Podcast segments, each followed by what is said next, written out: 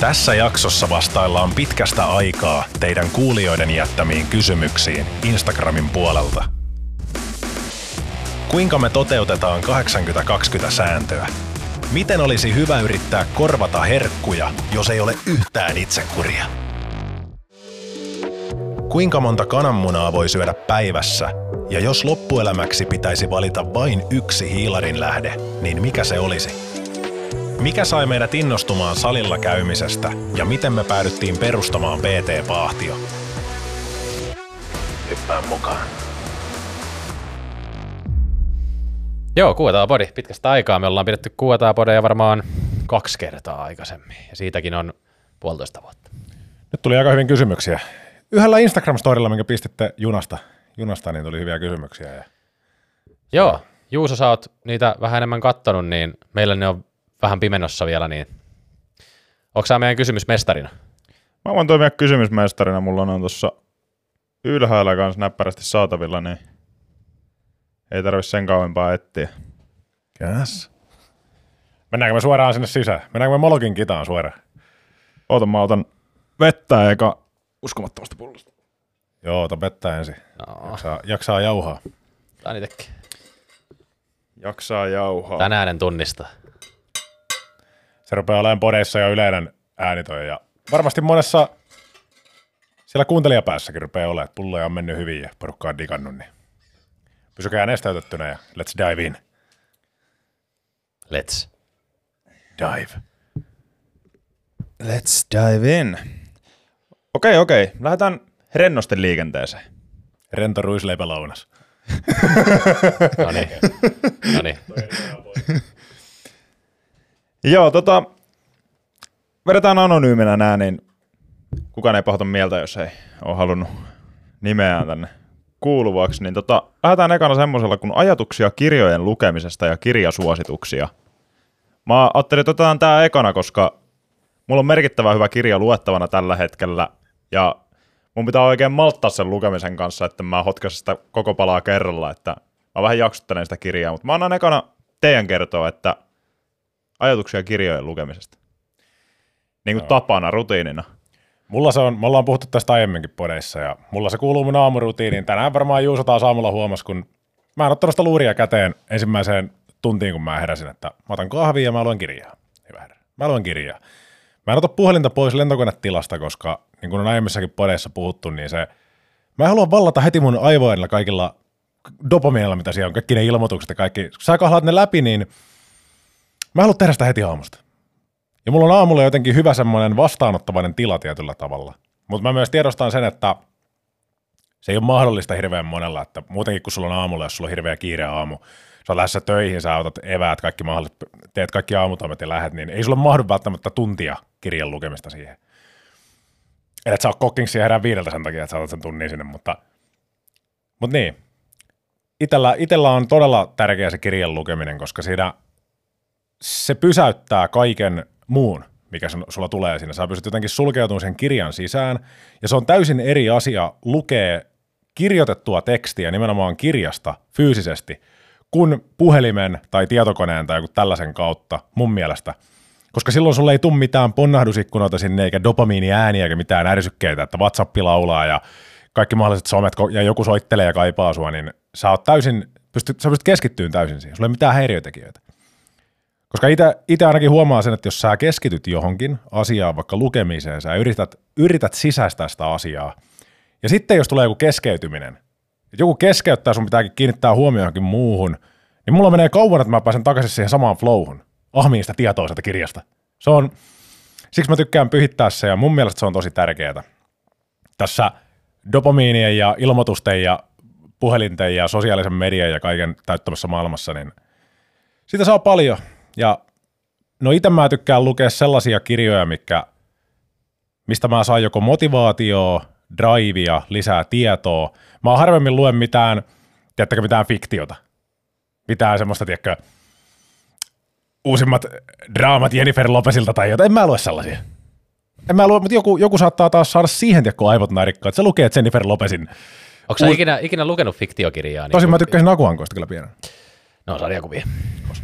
Onko aikuisia lukenut fiktiokirja? En, en tarkoita köppärsinuutuksia, vaan oikeasti niin kuin ammattikirjoittajan kirjoittamaa fiktiokirjaa.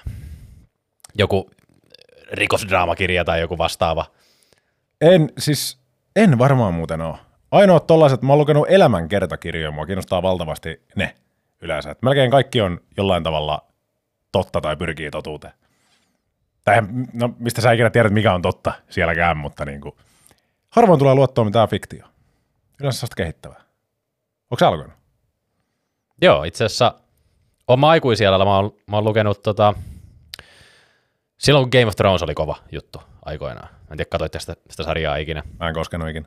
Se oli niin hyvä sarja, että sit mun friendillä oli, tota, oli ne kirjat ja sitten mä luin ne, mitä siihen asti oli tullut. Ne oli tosi hyviä kirjoja. Se oli mukava myös, myös lukea silleen fiktiivistä, koska se on vähän eri, se on vähän eri tapa, kun sä luet fiktiokirjaa kuin faktakirjaa, koska faktakirjassa sä oot mukana vaan sen tiedon kanssa. Sä oot siinä, sä opit tästä, mutta fiktiivisessä setissä sä oot niinku siellä tarinassa mukana. Sä kuvittelet sun mielessä, että miltä ne näyttää ne henkilöt ja missä ne seikkailee ja mitä ikinä. Mutta en mä hirveästi fiktioa myöskään lue. Tällä hetkellä mulla on kaksi kirjaa työn alla, ja toinen niistä on itse asiassa fiktiokirja. Mä sain Sannilta lahjaksi Lord of the Rings. God. Aivan sairaan paksu opus. Kaikki tietää, kaikki on nähnyt leffat. Välikysymys. Sä oot nähnyt totta kai tuhanteen kertaan kaikki Taru Sormustehdasta elokuvat.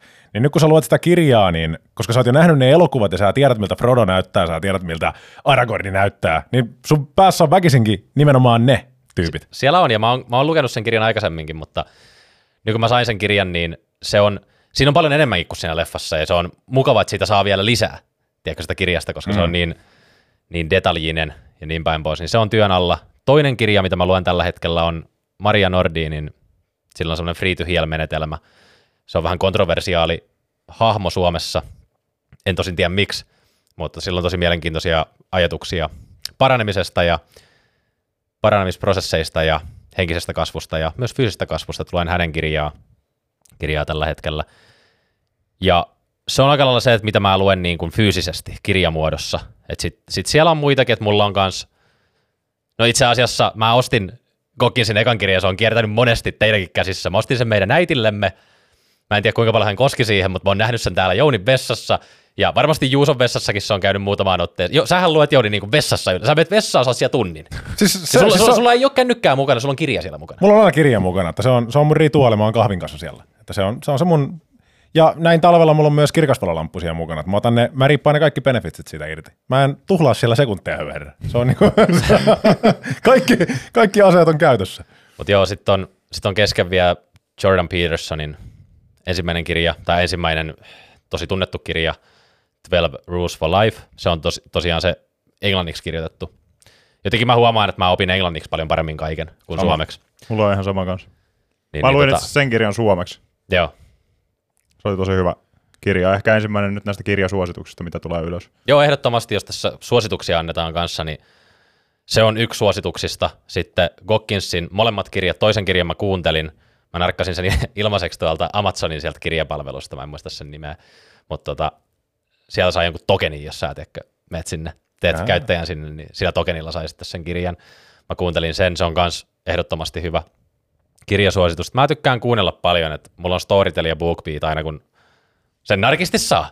Aina jos sieltä saa alennuksen, niin minä poka joskus sen nappaan sieltä. Mä oon lukenut siellä no paljon astrofysiikkaa ja omistan myös tota, Neil deGrasse Tysonin kirjoja. Sitten Itse asiassa yksi astrofysiikkakirja mulla on kesken toi, oliko se Brian Greene, kuka on tämä Superstring Theorin Mm. äh, säijeteorian kannattaja, niin sitä on paljon lukenut, mikä Elegant Universe nimellä, se on kanssa englanniksi, se on tosi mielenkiintoinen, se on aika thick opus, että siinä, siinä oikeasti täytyy, niissä täytyy keskittyä, että se ei ole semmoinen, että mä nyt luen puoli tuntia tässä, kun mun kananmunat tulee, ei, mm. Et se, se vaatii, että sä oikeasti otat päivältä aikaa, ja kun niitä täytyy miettiä, sun täytyy mennä taaksepäin siinä kirjassa, että sun täytyy ymmärtää aiemmat pointit, että sä voit ymmärtää seuraavat. Et jos et sä ymmärrä sitä aiempaa, niin sun on turha jatkaa, koska se on, se on aika vaikea aihe. Mulla on astrofysiikkakirjoja paljon, ja tota, sit mä myös mä kuuntelen tosi paljon, koska mä oon koko ajan jossain liikkeessä. Kuuntelen paljon podcasteja, mutta mä kuuntelen myös kirjoja. Jos mä oon bussissa, niin mä laitan sieltä Storytellista niin kuin äänikirjan, äänikirjan päälle. Ja sitä kautta sitten opiskelen, opiskelen kirjoja. ja sellaista. Mä nyt mietin vielä, että tuleeko jotain kirjasuosituksia mieleen, mutta fiktiosta ainakin Lord of the Rings. Joo. Juusa. Mä en itse saa tosta, noista äänikirjoista niin paljon irti varmaan kuin sä. On kokeillut paljon, käyttänyt myös niitä ilmaisia kokeilukuukausia, mutta jotenkin se ei natsaa, että mä kuuntelen mieluummin podcasteja, jos mä oon lenkillä, se on jotenkin omalle mielelle siinä iltaan rauhoittuessa paljon parempaa, koska mä oon sellainen tyyppi, joka No näin aikuisella luen enemmän semmoisia opettavaisempia kirjoja, kirjoja, niin mä opin itse paljon paremmin aamulla. Niin tota, äänikirjat ei, ei ole mennyt mulla jatkoa. Mutta fiktio on kanssa tullut luettua. Mä muistin, tuossa muistui mieleen, että pikkupoikana luin semmoisen siis kirjasarjan. Ja pelasin jääkiekkoa aikanaan ja oli semmoinen jääkiekko-fiktiosarja ja se oli jännä, kuinka niissä fiktiosarjoissa, niin sä eläydyt siihen niin paljon, että sä luot niille henkilöille kasvot ja sä oikein eläydyt siihen niiden tekemiseen jotenkin todella eri lailla. Se oli, se oli ihan kuin Netflixiä kattos, mutta sun mielen kanssa vaan. Se on jotenkin, jotenkin hauska, mutta nykyään ei fiktiotakaan tule ihan hirveästi luettua, mutta mulla on vähän toi sama tapa kuin Jounilla rutiineissa, että aamulla kirja, kirja käteen ja hengaillaan sen kanssa se puoli tuntia. Tällä hetkellä mulla menee Gogginsin Never Finished, Finished meneillä ja niin kuin tuossa mainitsin, niin että koko pala haukkaa kerralla, niin vähän jaksottelen sitä, että 15 sivua aamu.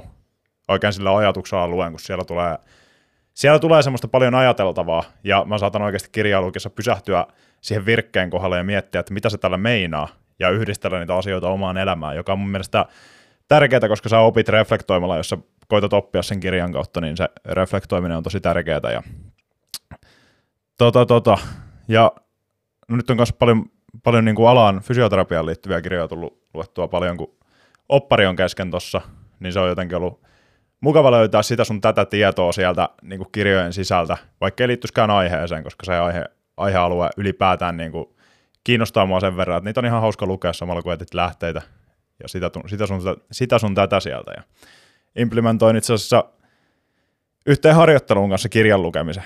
Siellä oli tota, tota harkkapaikalla paljon näitä alan kirjoja aina siinä omassa kirjastossaan ja mä sitten semmoisen diilin ton ohjaajan kanssa, että mä tuun joka aamu tunnin myöhemmin tänne, siellä ei ikinä aamulla ollut mitään ihmeellistä, että mä luen sen tunnin kämpillä kirjaa, minkä mä otan täältä, ja sä voit vaikka tentata mua siitä kirjasta, jos sä usko, että mä luen sitä, ja sitten mä siinä viisi viikkoa oli harkassa joka aamu ekan tunnin päivästä luin. Mä luin ehkä kaksi kirjaa sen harkan aikana. Ja aivan valtavasti tietoa imin niistä, kun se oli jotenkin Brain Powerit oli siinä aamulla niin täpissään aina, että jotenkin tarttu se oppi kaikkein parhaiten siinä. Venttaisiko se sua niistä ikin? Ei. Ei, kyllä se, kyllä se usko. Usko, että mä aina luin. Mutta kirjasuosituksia, niin toi 12 elämänohjetta tuli esiin tuossa. Mä oon tykännyt kans molemmista Gogginsin kirjoista. Ja tota, tota, Matthew Walkerin Miksi nukumme. Mä kuuntelin itse sen äänikirjana. Ainoa kirja, minkä mä oon kuunnellut äänikirjana. Niin siinä oli tosi paljon semmoista nippelitietoa unesta, josta mä opin tosi paljon. Ja sitä saa implementoitua omaan elämään. Sitä saa implementoitua asiakkaiden kanssa työskentelyyn. Että se ehdottomasti kannattaa lukea, jos yhtään kiinnostaa oman unen optimointi, sen, tämän niin kuin unesta tietäminen ja tämmöiset asiat. Niin, se on just paljon juttua, mistä mekin puhutaan, että sirkadiaaniset rytmit ja kaikki kofeiinin ajoitukset ja kaikki, miten ruuat ja kaikki mahdolliset vaikuttaa, niin siellä on just paljon sitä. Ja tuhottomasti enemmän. Että se on. Mä en ole itse lukenut sitä kirjaa, mutta mä oon monta pod- podcastia kuunnellut, missä Matthew Walker on, niin siellä on tullut, tullut hyvää juttua. Mä otan muuten Juso Dipsin Cookingsilla, kun sä oot lukenut. Siinä mä, mä, mä, en uskaltanut, mä en uskaltanut ottaa sitä kirjaa tänne mukaan, koska mä muistan, kun mä otin Can't Hurt Me mukaan tänne niin mä unohdin sen tänne. mä, luin, mä luin sitä viimeistä päivää. Sä luit sen kokonaan, mutta mä ihmettelin siinä muutaman kuukauden, että mä jäin hyvään kohtaan siinä kirjassa ja sitä ei näkynyt enää. Toinen genre, mikä on tosi mielenkiintoinen, on historiankirjat. Var, varsinkin kaikki, mikä liittyy toisen maailmansotaan ja jostain syystä natseihin. Niillä on, se tapahtuu niin paljon eri, eri niin kuin mielenkiintoisia asioita ja paljon on kuunnellut tota, ja lukenut myös, että Jounilta lainasin ton, mikä se oli? Oliko se se aseveljet? Ei, se oli Auschwitz. Se oli Auschwitzista. Auschwitz, Auschwitz. Se oli se, joka oli siis Auschwitzista selviytynyt tämä Joo, kaveri. itse mä en muista sen. Kertoi niistä kauheuksista. Joo, se oli, se oli aika brutaalista. Mä kuuntelin tota, sellainen kuin Treplinkan viimeinen juutalainen. Tulee kylmät väreet, kun mä edes puhun siitä. Se oli aika brutaali kirja. Se kertoi siinä, siinä ne on aika lyhyitä nämä opukset, koska mm. no vaikka siellä tapahtuikin paljon, niin mä en tiedä kuinka paljon sitä pystyy kertoa. Ei ihan hirveästi, mutta pitää vaan sanoa sitä Auschwitz-kirjasta se, joka sieltä selviytyi se kaveri, niin se oli jotenkin, kun se oli kirjoittanut sen itse ja sen omat kokemukset, niin kun sä pääsit sisälle siihen kirjaan, sä huomasit, että miten tämä tyyppi pystyy kirjoittamaan näistä asioista, kun se olisi arkipäivää. Jotenkin se, ne oli vaan arkipäivää, että niin kuin jengiä vaan delas koko ajan, jengiä kuoli ja tiiäksä, se oli niin epäinhimilliset suhteet, mutta se jotenkin pystyi kirjoittamaan sitä asiasta, kun se olisi niin kuin normipäivä, tiedätkö? Mm. Se oli sille normipäivä, niin se on jotenkin, tommoset kirjat, mikä pistää miettiä ja missä varsinkin just kun sanot histori, historian kirjat, niin ne on, ne pistää reflektoimaan ja ne myös pistää asioita perspektiiviin omassa elämässä, että miten oikeasti asiat voisi olla ja miten ne on ollut. Ja miten ne on edes ollut oikeasti, mitä ei olisi kirjoitettu, mikä ei päässyt mm. kirjoihin asti. Mäkin mietin, kun mä luin sitä Auschwitz-kirjaa, että okei, tämä on tämän ihmisen tarina, mutta entä ne kaikki miljoonat, mitä tarinoita niillä olisi ollut, jotka ei päässyt ikinä edes kirjoittamaan mitään. Mm. Niin noi pistää aina miettiä. Ja se on jotenkin tosi kiehtovaa, just itsekin kiehtoo niin toinen maailmansota siinä ja natsit, koska se, että miten, ihmi, miten ihminen voi päätyä sellaisiin niin tilanteisiin, tiedätkö? Et miten niin kuin ihmis, tai miten, just esimerkiksi miten, miten natsit voi tiedätkö, tulla ja mistä se voi niin kuin, kaikki se systeemisenä taustalla, miten se voi ajautua siihen tilanteeseen, että yhtäkkiä sulla on, sulla on siellä Hitleri ja kaikki tällaiset, niin ne on mielenkiintoisia asioita, koska ne voi myös toistua tiedätkö, se on aina mahdollista, että ne voi toistua, niin se on hyvä, että ihmiset tietää myös omasta historiasta, jotta ne ei toistu. Toi nosti tosi mielenkiintoisen pointin toi, oliko se Dan Carlin, sillä on semmoinen kanava kuin Hardcore History, tosi mielenkiintoisia juttuja YouTubessa, ne kestää monia tunteja ne sen jaksot, ja se kertoo käytännössä suoraan päästä ulkomuistista tosi tarinallisesti asioita, ja sitten kun se kertoi niin kuin, se oli mongoleista jaksoja, se vaan, mongolithan oli niin kuin, ne oli brutaaleja, että kun ne valtas kaupungin, niin joo, ne tappo kaikki siellä ja tuhos sen koko kaupungin, mutta se ei riittänyt. Ne tuli takaisin sinne kaupunkiin päivän parin päästä, katsoen, että onko ne piileskelevät tyypit, jotka on mennyt piiloon niitä mongoleja johonkin kaninkoloihin, mitä siellä on. Niin kun ne on tullut esille, ne on luullut, että ah, nyt on turvallista, mongolit on lähtenyt, nyt voi taas niinku hengittää hetken. Mongolit tuli takaisin parin päivän päästä ja viimeisteli homman siinä. No niin, siis ne teki ihan brutaaleita juttuja. Mutta anyways, siinä oli niinku, se heitti hyvän pointin, että – mikä on tarpeeksi aikaa sille, että, että ne brutaalit asiat on vaan historiaa, koska ne teki uskomattoman brutaaleja juttuja, niin kuin ne mongolit, mä en muista montako sataa vuotta siitä on, mutta vuosituhansien aikana historiassa on tapahtunut brutaaleja asioita, ja niitä, niitä ei mietitä niin pahalla maulla kuin esim. natsien juttuja. Johtuukohan se myös siitä, koska meillä on kuitenkin fyysisiä kuvia tiedätkö, natseista. Että se on jotenkin ehkä helpompi tajuta, että okei, tästä ei ole ehkä niin kauaa aikaa. Tai jotenkin se on lähempänä meitä, koska me voidaan katsoa valokuvia siltä ajalta. Mutta ei me voida katsoa valokuvia sieltä, tiedätkö, niistä kauheuksista. Ja täällä on vielä kaikki Auschwitzit ja nämä todistamassa sitä. Niin, että mitä, mitä todisteita siltä, mitä todisteita niistä on niin kuin jäljellä ja miten ihminen pystyy niihin relatoitumaan, kun monella meillä on vielä isovanhempia, jotka on kokenut, just esimerkiksi meidän mummi, joka niin koki, koki talvisotaa ja oli, oli pienenä tyttönä siellä Rovaniemellä kanssa, kun tuli pommituksia ja kaikkia, niin se on jotenkin, kun se tulee sulle semmoisen henkilön kertomana, joka on niitä kauheuksia kokenut, niin sitten kun sulle ei ole enää kukaan kertomassa omia kokemuksia, vaan sä luet jostain kaukaa niitä, niin sitten se on vähän sellainen, no, se on tapahtunut joskus ja tämä on kiva tarina. Tiedätkö, tuleeko siihen vähän enemmän semmoinen fiilis? Ei enää mm. sillä samalla lailla ehkä reflektoi sitä omaan elämäänsä. En tiedä. Niin, niin, ja plus historiassa on tapahtunut muutenkin niin paljon asioita, että kun miettii muinaishistoriaa, tätä antiikin aikaa, niin jos joku sanoo Egypti, niin kaikille tulee mieleen faaraut ja pyramidit. Ei, ei sieltä tule mieleen mitään, että miten ne kidutti ihmisiä. Ei tietenkään. Mutta jos joku sanoo Saksa ja toinen maailmansota, niin siellä tulee mieleen natsit heti. Mm. Et se on, se, ne on vähän kadonnut historiaan ne menneet pahat teot ja sitten sieltä muistetaan. Totta kai niin kuin sanoit, että sieltä muistetaan pyramidit, koska ne on vieläkin täällä 4000 vuotta myöhemmin. Kuka ne rakensi? Se, jos siihen Sitä... kaninkoloon mennään, niin näitä kysymyksiä ei kuin enää yksi.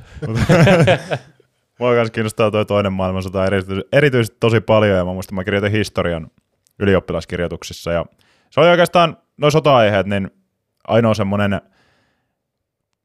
mielenkiinnon kohde, mihin mä luin kirjoituksessa. Ja mä luin niin kuin ihan intohimosta sitä asiaa merkittävän paljon. Siis mä tiesin kaiken sitä. Mä olin silleen, että jos siellä tulee yksikin sotaan liittyvä kysymys, niin mä otan sitä täydet pisteet. Mm. Ei mitään sotaan liittyviä kysymyksiä. Mutta tota, mennäänkö seuraava? Mennään vaan seuraava. No otetaan seuraava tuolta. Öö, kuinka käytännössä itse toteutatte 80-20 sääntöä? Käytättekö, käyttekö esim. kerran viikossa sushi-buffetissa, mutta muutemmin aina puhtaalla linjalla? No siis justiinsa tässä puhuttiin ennen kuin ruvettiin podia, pistettiin setuppia pystyyn, niin mä kysyin Joonakselta. Sä olit vessassa teillä tietämättömillä siinä kohtaa, hyvillä asioilla, niin tota, kysyin Joonakselta, että mitä jos tarjotaan huomenna itsemme susibuffettiin näin niin kuin tota, tammikuun kunniaksi? Mitä, mitä jos tarjotaan itsemme sinne, että, Tammikuun. Kyllä tässä löytyy. mutta se, että kun meillä, meillä on kaikilla ne semmoiset tietyt rutiinit ja semmoiset, että ei, to, ei toikaan ole meille semmoinen, ei se ole meille itsestäänselvyys, että me lähdetään susibuffettiin. Ei, että se on kanssa semmoisen pienen harkinnan alla, että no käytetäänkö me se meidän 20 prosenttia nyt, että mennäänkö. Mutta mä implementoin sitä itse sillä että mulla on, mulla on semmoiset tietyt, mulla on siis tosi tarkat rutiinit, mitä mä teen ja melkein aina samat ruuakin, mitä mä syön niin kuin meillä kaikilla ja ne rutiinit, missä mä tykkään olla. Mutta sitten välillä, jos tulee hetki, että vaikka teksä haluaa tyttöystävän kanssa napsia jotain, napsia jotain sinne ja katsella leffaa tai mennä tuolla, jos me ollaan just jossain vaikka reissussa, niin käydä täräytteleen siellä täällä. Enkä mä ole absoluutisti myöskään alkoholin kanssa. Että silloin, jos tulee niitä tilanteita, niin sinne mennään, mutta, mutta kun mä myös tiedostan sen, mikä fiilis mulle tulee, jos mä jään siihen, niin mulle ei ikinä, mä en ikinä jää siihen, siihen limpoon, että jos mä nyt menen susibuffettiin, niin mun seuraava ateria on taas takaisin mun rutiinissa, sitten kun mä sen syön. Että se ei yhtäkkiä menekään siihen, että no niin, mä kävin susibuffetissa, niin let's bing it. Et nyt siellä tulee suklaalevyt astuu kuvioihin ja paistopisteen munkit ja lihapiirakat kaikki ja skipataan salit ja nukutaan huonosti ja katsellaan nettipornoja ja tällainen. Ei se mene sinne. Se ei mene koskaan sinne, että, mutta koska mä tiedän sen, että se ei, että mä pystyn heti palaan siihen trackille, niin mä en edes käytännössä mietin niitä lipsumisina, jos mä käyn susipuffetilla. En mä edes mieti sitä semmoisena asiana. Näin, näin mä niin näen sen, mutta mä ymmärrän sen, että kun meidän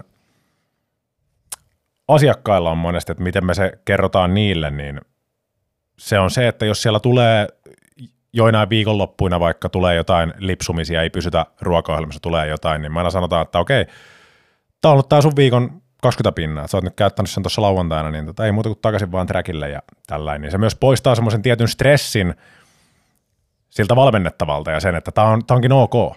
Koska se onkin ok, jos se antaa sulle vaan mielelle semmoisen pienen paussin ja semmoisen rennon hetken ja se, että sä et ole koko aika niin kuin, koska kaikki ihmiset tarvii sitä jossain kohtaa, niin se vaan tekee hyvää. Mm. Et mun mielestä se 80-20 on parempi kuin 100 olla. Aina.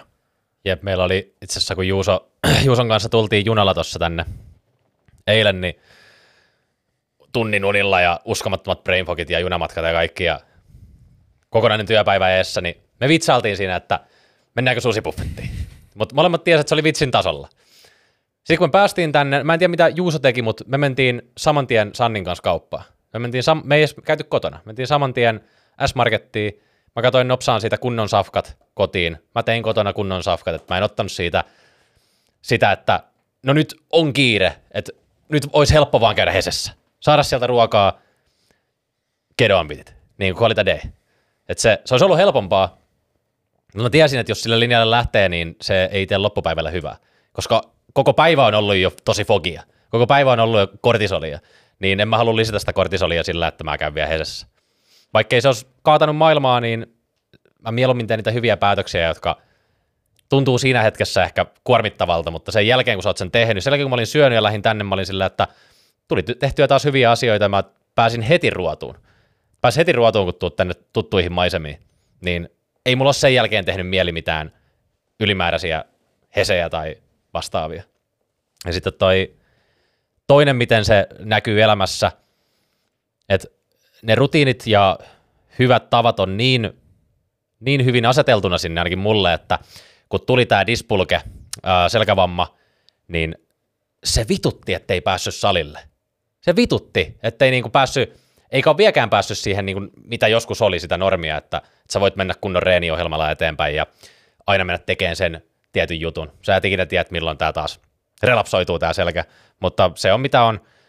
Mutta siitä tietää, että on niinku oikealla linjoilla, kun se vituttaa, että sä et pääse tekemään sitä asiaa. Kun ehkä joillekin ihmisille, jotka haluaisi kohtaa kuntoon tai pudottaa painoa, niin se on se niin kuin paha siinä, että ei hitto, että mun taas täytyy mennä tekemään toi, että mun täytyy jaksaa. Mutta itsellä taas oli se, että vittu kun mä en pääse tekemään sitä.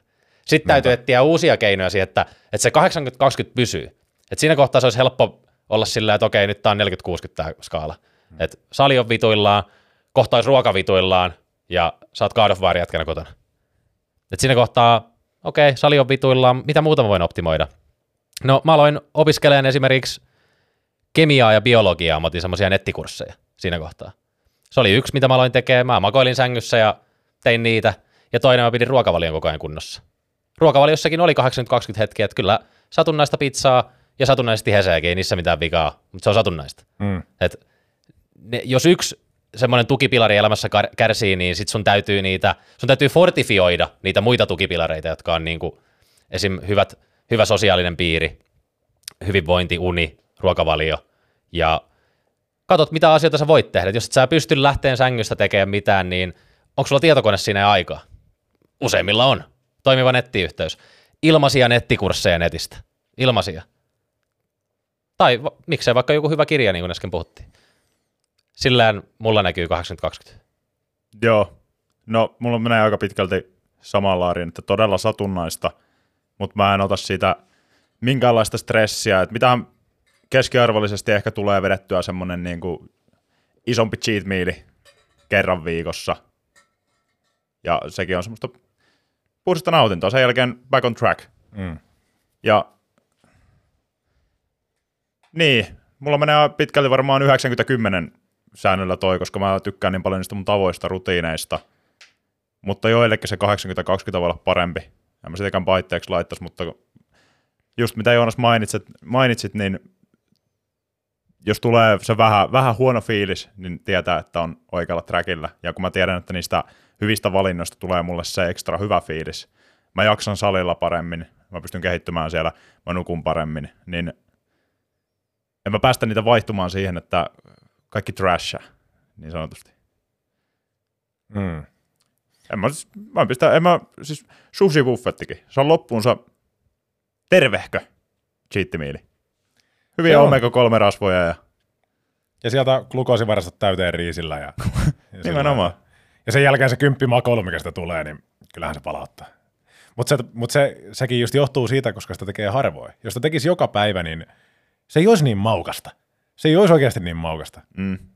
Mutta sitten jos miettii esimerkiksi 80 20-sääntöä, niin jos sä noudatat sitä prosentilleen, niin sehän tarkoittaa käytännössä sitä, että yhden päivän viikosta voisi heittää ihan niin kuin lekkereiksi. Mutta mitä tapahtuu, jos sä yhtenä päivänä viikossa joka kerta käyt vetämässä uskomattomat perseet ja viihdyt klubilla viiteen asti ja vedät unirytmin ihan sekaisin, niin sehän vie niitä seuraaviakin päiviä sitten pois. Niin. Se vie kaksi, kolme, sun tapauksessa varmaan neljä, viisi päivää pois. Joo, siis jos, jos lähtee oikeasti viihteelle, se on nykyään kolme, neljä päivää. Mutta mä ehkä näen sen 80-20 säännön sillä että se ei ole pelkkä se ruokavalio, että jos sä sanot, että ka- 80 prosenttia teet oikein ja 20 prosenttia sitten niitä näitä, niin se 20 prosenttia voi koostua siitä, että sulla on vaikka lauantaina se yksi cheat meal siellä, sitten sulla on yhdet huonommat unet, kun sä oot valvonut, ja tiedätkö, että se koostuu eri, ne prosentit tulee sinne, ei ne pelkästään ruokavaliosta, ehkä joku treeni on ollut vähän löysempi sen takia, tai se on jopa skipattu pahimmassa hädässä. Joku, että sä, sä oot luisunut sun rutiineista vähän sieltä täältä, ja niistä on muodostunut se 20 prosenttia, että ei pelkästään siitä niinku ruokavaliosta. Niin kyllä. Että se on vähän tullut niinku ripoteltuna sieltä. Ja se on hyvä opettaa kanssa mielelle, varsinkin jos on elämäntapamuutosta tekemässä tai semmoinen on ajatuksissa, niin että se on se 80-20, koska jos sä vedät satalasissa ja koetat opettaa sun kropalle, että tämä on tätä jatkossa aina. Aina vedetään pelkkää kanaa ja riisiä ja käydään viisi kertaa salilla viikossa ja nukutaan joka kerta samaan aikaan, niin mitä se tekee sun muulle terveydelle siinä vaiheessa, jos et saa itsellesi yhtään, yhtään niin kuin semmoista no, nopean dopan nautintoa. Mm, ja hyvä, Sekin on, sekin on hyvissä määrin silleen niin kuin hyvä asia. Niin mun mielestä hyvä tapa on silti pyrkiä siihen, että jos sulla on selkeät tavoitteet ja sulla on selkeät vaikka, että näin mä syön ja näin mä treenaan ja näin mä nukun, ja se on se 100 prosenttia se sun suunnitelma, niin pyri silti aina siihen 100 prosenttiin. Mutta sitten jos tulee se, että sä, tulee väkisinkin jotain niitä lipsumisia, niin se ei kaada sun pakkaa, koska muistat, että tai niin mulla on pankissa se 20 prosenttia, mä voin käyttää sen tähän. Mutta ehkä sillä mentaliteetillä ei kannata lähteä, jos sä oikeasti niin kun oot tosissas sen tavoitteen kanssa, että no mulla on toi 20 prosenttia, että mun nyt pitää käyttää se johonkin. Täällä kuitenkaan lähde siihen, että sun pitäisi käyttää se 20 prosenttia siitä viikosta, että nyt mun täytyy käyttää se 20 prosenttia, että mä syön huonosti ja nukun huonosti tämän lauantai ja tällä, että pyri silti 100 prosenttiin, mutta jos sinne tulee niitä jotain semmoisia esteitä tai on kiva lähteä syömään, ottaa muutama olut ja valvoa myöhään, niin että se ei kuitenkaan riko mitään. Et ehkä semmoinen asenne toimii myös monella. Kyllä. Tuleeko lisättävää vielä? 80-20 sääntö sen noudattamiseen. Otetaan seuraava kysymys. Joo, mennään seuraava. Mistä noita hienoja pulloja saa? Käs. Tähän on helppo vastaus. ptpahtio.fi. Siellä on kolmea väriä, valkosta, vihreätä ja mustaa. Vielä saa. Seuraava. Siihen ei lisättävää. Siihen ei ole lisättävää. Öö, öö. Millä olisi hyvä yrittää korvata herkkuja, varsinkin suolaisia herkkuja? Itsekuri ihan nolla. Haha. Toi haha oli tärkeä siinä lopussa. Se oli, Se oli emoji. Ah, se oli emoji. emoji. Ah. Itse asiassa tämän, tämän kyssärin mä kerkesin näkeenkin tota, siellä junassa. Ja mä itse asiassa otin tähän vähän ideoita, ideoita heti talteen, jos tämä kysymys tänne tulee, niin mä, mä voisin aloittaa. Todennäköisesti, jos on suolasten herkkujen herkkuhimo, niin siinä kohtaa on varmastikin elektrolyyttitasot epätasapainossa. Et ehkä hyvä aloitus olisi siinä kohtaa, että ota aika vettä suolan kerran. Se vesikin täyttää sun guttia siellä, ja sitten kun sä saat suolaa, niin se voi olla, että se suolainen herkkunälkä lähtee. Et se on step number one. Mutta me tiedetään, ei toi, Se meni kuudelle korville. Se- Se, se, meni jo. ei ketään kiinnosta. Ei ketään kiinnostanut toi. Ei ketä, et ainoastaan Kokkins toi. tekee sen. Joo. Toka voi olla, että vaihdan ne suolaiset herkut pähkinöihin. Ja me itse asiassa nostettiin viime podissa hyvä, hyvä keissi tähän, että sun ei täytyy ostaa suolapähkinöitä tai chilipähkinöitä. Että sä voit tehdä itsekin niitä. Että laitat vähän cashewveja sinne ja lisäät itse suolaa vaikka extra nitsut oliviöljyssä. Kylmä puristetussa mekaanisin keinoin Mekaanisen keinon kylmäpuristettu. Totta kai. oliviöljyssä. Heität ne uuniin hetkeksi paistumaan ja boom, sulla on suolapähkinöitä siinä. Ja tota, sä saat sieltä B-vitamiineja, kivennäisaineita, kaikkea muuta tuommoista herkkua. Ja tota, seuraava, että jos sun on pakko syödä niitä herkkuja, jos on non-negotiable se herkku siellä, niin syö sun päivittäiset ruuat eka kalorilleen. Et mieluummin ne herkut sinne iltaan, koska jos otat ne herkut vaikka päivällä, niin tekeekö sulla mieli enää syödä sitä sun illan hyvää safkaa? Sitä illan kaurapuuroa, kun sä oot, sä oot täyttänyt itsesi jo herkuilla. Sä oot siinä kuuden aikaan päivällisen jälkeen, että ah, nyt tekisi mieli ottaa herkkuja. Sä vedät kunnon 2000 kalorin megapläjäyksen, sipsit, tipit, kaikki he- herkut ja kokikset, niin tekeekö sulla enää mieli? Sä et se, lähde kaurapuun, et, et sä todellakaan lähde se menee överiksi. Mutta jos sun on pakko ottaa niitä, niin ehkä mieluummin jokaisen safkan niin kuin, tai päivittäisten safkojen jälkeen Kyllä. illalla. Sitten sulla todennäköisesti ei ole niin nälkäkään, että sulla on ehkä enemmän vaan se herkkuhimo. Ja se on todennäköistä, että sitä ei menisi niin paljon sitä herkkua kuin, kuin sitten taas, jos sä vaikka päivällä täräytät sellaisen setin. Ja tota, seuraava vinkki, älä osta mitään valmiiksi kämppää, niin kuin ollaan monesti sanottu. Et jos se on siellä kämpässä valmiina, niin se syödään. Se, se käsi käy siellä, se käsi ei kysele. Se käsi ottaa ja se käsi laittaa ja sä syöt se. Jep, sun mieli tietää, että sulla on siellä kaapissa se, niin ihan, ihan turhaa asettaa itsensä sellaiseen tilanteeseen. Ihan, mitä saa, ei, ei kannata asettaa itsensä siihen tilanteeseen. He- helppoja keinoja, että sä et aseta itse semmoiseen tilanteeseen, älä mene nälkäisenä kauppaan ikinä. Ja toinen, että valmis kauppalista. Jos ei siellä kauppalistassa lue, että ultraprosessoidut suolaherkut, niin sit sitä ei, ei mene sinne koriin. Mutta mä myös tiedostan, oliko sulla vielä lisättävää tuohon, mulla olisi yksi ultimaattinen viimeinen cheatti, jos sulla ei ole siellä enää mitään. Pari, pari pointtia okay. tässä vielä, käydään näin nopsaan läpi. Öö, päivän aikana lisää hieman enemmän suolaa sun safkoihin. Et jos, jos sulla on tosi vähän suolaa siellä, niin sun kroppa tarvii suolaa. Me, me Vesipodissa käytiin tätä aika tota, yksityiskohtaisesti läpi, että sun kroppa tarvii suolaa ja elektrolyyttejä ja myös vettä. Että sun kroppa toimii sillä, kaikki hermosignaalit toimii sillä, että sä vaan tarvitset, se ei ole, se ei ole pahis. Se ei ole pahis. Totta kai, jos mennään ihan niin kuin overboard, niin sitten asia erikseen. Mutta lisää vähän suolaa sun safkoihin, se voi auttaa myös. Ja sitten lisää iltapalalle vähäkalorisia vaihtoehtoja, kasviksia ja tämän tällaisia. Sä saat niistä volyymia niin paljon. Ne ei ole niin herkullisia, mä tiedän. Mutta jos sä löydät keinon tehdä niistä vähän parempia vaikka mausteilla tai tällaisilla, niin toi voi auttaa, että sit sä vedät illalla semmoisen ison mätön volyymiltään, mutta ei kaloreiltaan. Ja jos ei sulla ole tähän ideoita, niin meillä on YouTubessa itse asiassa video, tehtiin Jounin kanssa. Muistaakseni Jouni videon nimeä? Oliko se, Kolme kiloa ruokaa, oliko se kymmenellä, ei hetkonen, oliko se se video? Jo taisi olla. Kolme Niin. kiloa ruokaa kymmenellä eurolla Joo. tai jotain tällaista. Ei kolme kiloa ruokaa 2000 kaloria, miten se Joku tällainen, että me syötiin aivan joo. sai... Siis se teki tiukkaa syödä niitä vesimeloneja ja niitä niinku illalla, muistaaksä? joo, oli, olisikohan siinä ollut joku, että siinä oli kolme kiloa safkaa, josiko siinä ollut 4000 kaloria tai jotain vastaavaa. Oliko niin paljon? Mun mielestä oli kaksi, ehkä yhteensä 4000. Niin. Mut Yhteensä se oli- 4000, siis- mutta mutta- per naama muist- muistaakseni oli 2000. Niin siis se, että mitä se safka paino vaalla, mitä me syötiin, se oli kolme kiloa, mutta se oli niin, niin kalorihalpaa se safka, että siis ei, mulla ei ollut missään kohtaa nälkäisen päivän aikana, sä oot koko ajan niin kuin stuffed. Se teki tiukkaa. Se oli, no ei ollut ihan niin tiukka kuin meidän 30 000 setti, mutta kyllä se aika tiukkaa oli. Kyllä se tiukkaa teki. Oliko sulla joku No, lisäys itse tuohon? asiassa heräsi, heräsi yksi, yksi toinenkin tuossa, että monestihan, ainakin itse mä huomaan, että niin tekee, tekee mieli suolaisia juttuja, jos mä en ole, totta kai, jos mä en ole syönyt hyvin, mutta myös se, että mun kroppa vähän saattaa viestiä, että nyt sulla on jotain ravintoainepuutoksia. Esimerkiksi, että jos on tarpeeksi magneesiumia tai jotain, teksää hivenaineita, vitamiineja. Että sillä on joku semmoinen, se haluaa viestiä sillä suolan himolla jotain puutetta, mikä sitä ruokavaliosta puuttuu, että, että usein, jos sä vaan, mutta nyt on kyse, kysymyksessä oli, että ei ole mitään itsekuria, niin todennäköisesti isoimman hyödyn saa sitä, kun pakottaa, että yrittää oikeasti muutaman päivän sillä, että syö joka päivä, pyrkii syömään terveellisesti ja katsoo jo, mitä se pelkästään tekee. Mutta kun ei ole, kysymyksessä oli, että ei ole yhtään itsekuria, niin se todennäköisesti ei ole ensimmäisenä tapahtumassa se asia. Mutta sitten, kaikkien noiden Joonaksen vinkkien jälkeen, niin jos kuitenkin, kuitenkin siellä illalla tulee se viimeinen, sulla ei olekaan kaapeissa mitään sellaista suolasta, mutta sulla tulee se ja sä oot jo pistämässä bootseja jalkaan siihen eteen, sä oot lähdössä kauppaan. Lompakko on mukana, kaikki on mukana, bonuskortit on mukana, sä oot menossa kauppaan. Pikku kassikin on mukana siellä, mihin saa sen nätisti ja säästetään luonto. Sä menet sinne kauppaan, niin siellä sulla on vielä viimeinen tilaisuus pelastaa itsesi. Tai vähän, vähän ainakin äh, vaimentaa sitä iskua, mikä se tulee.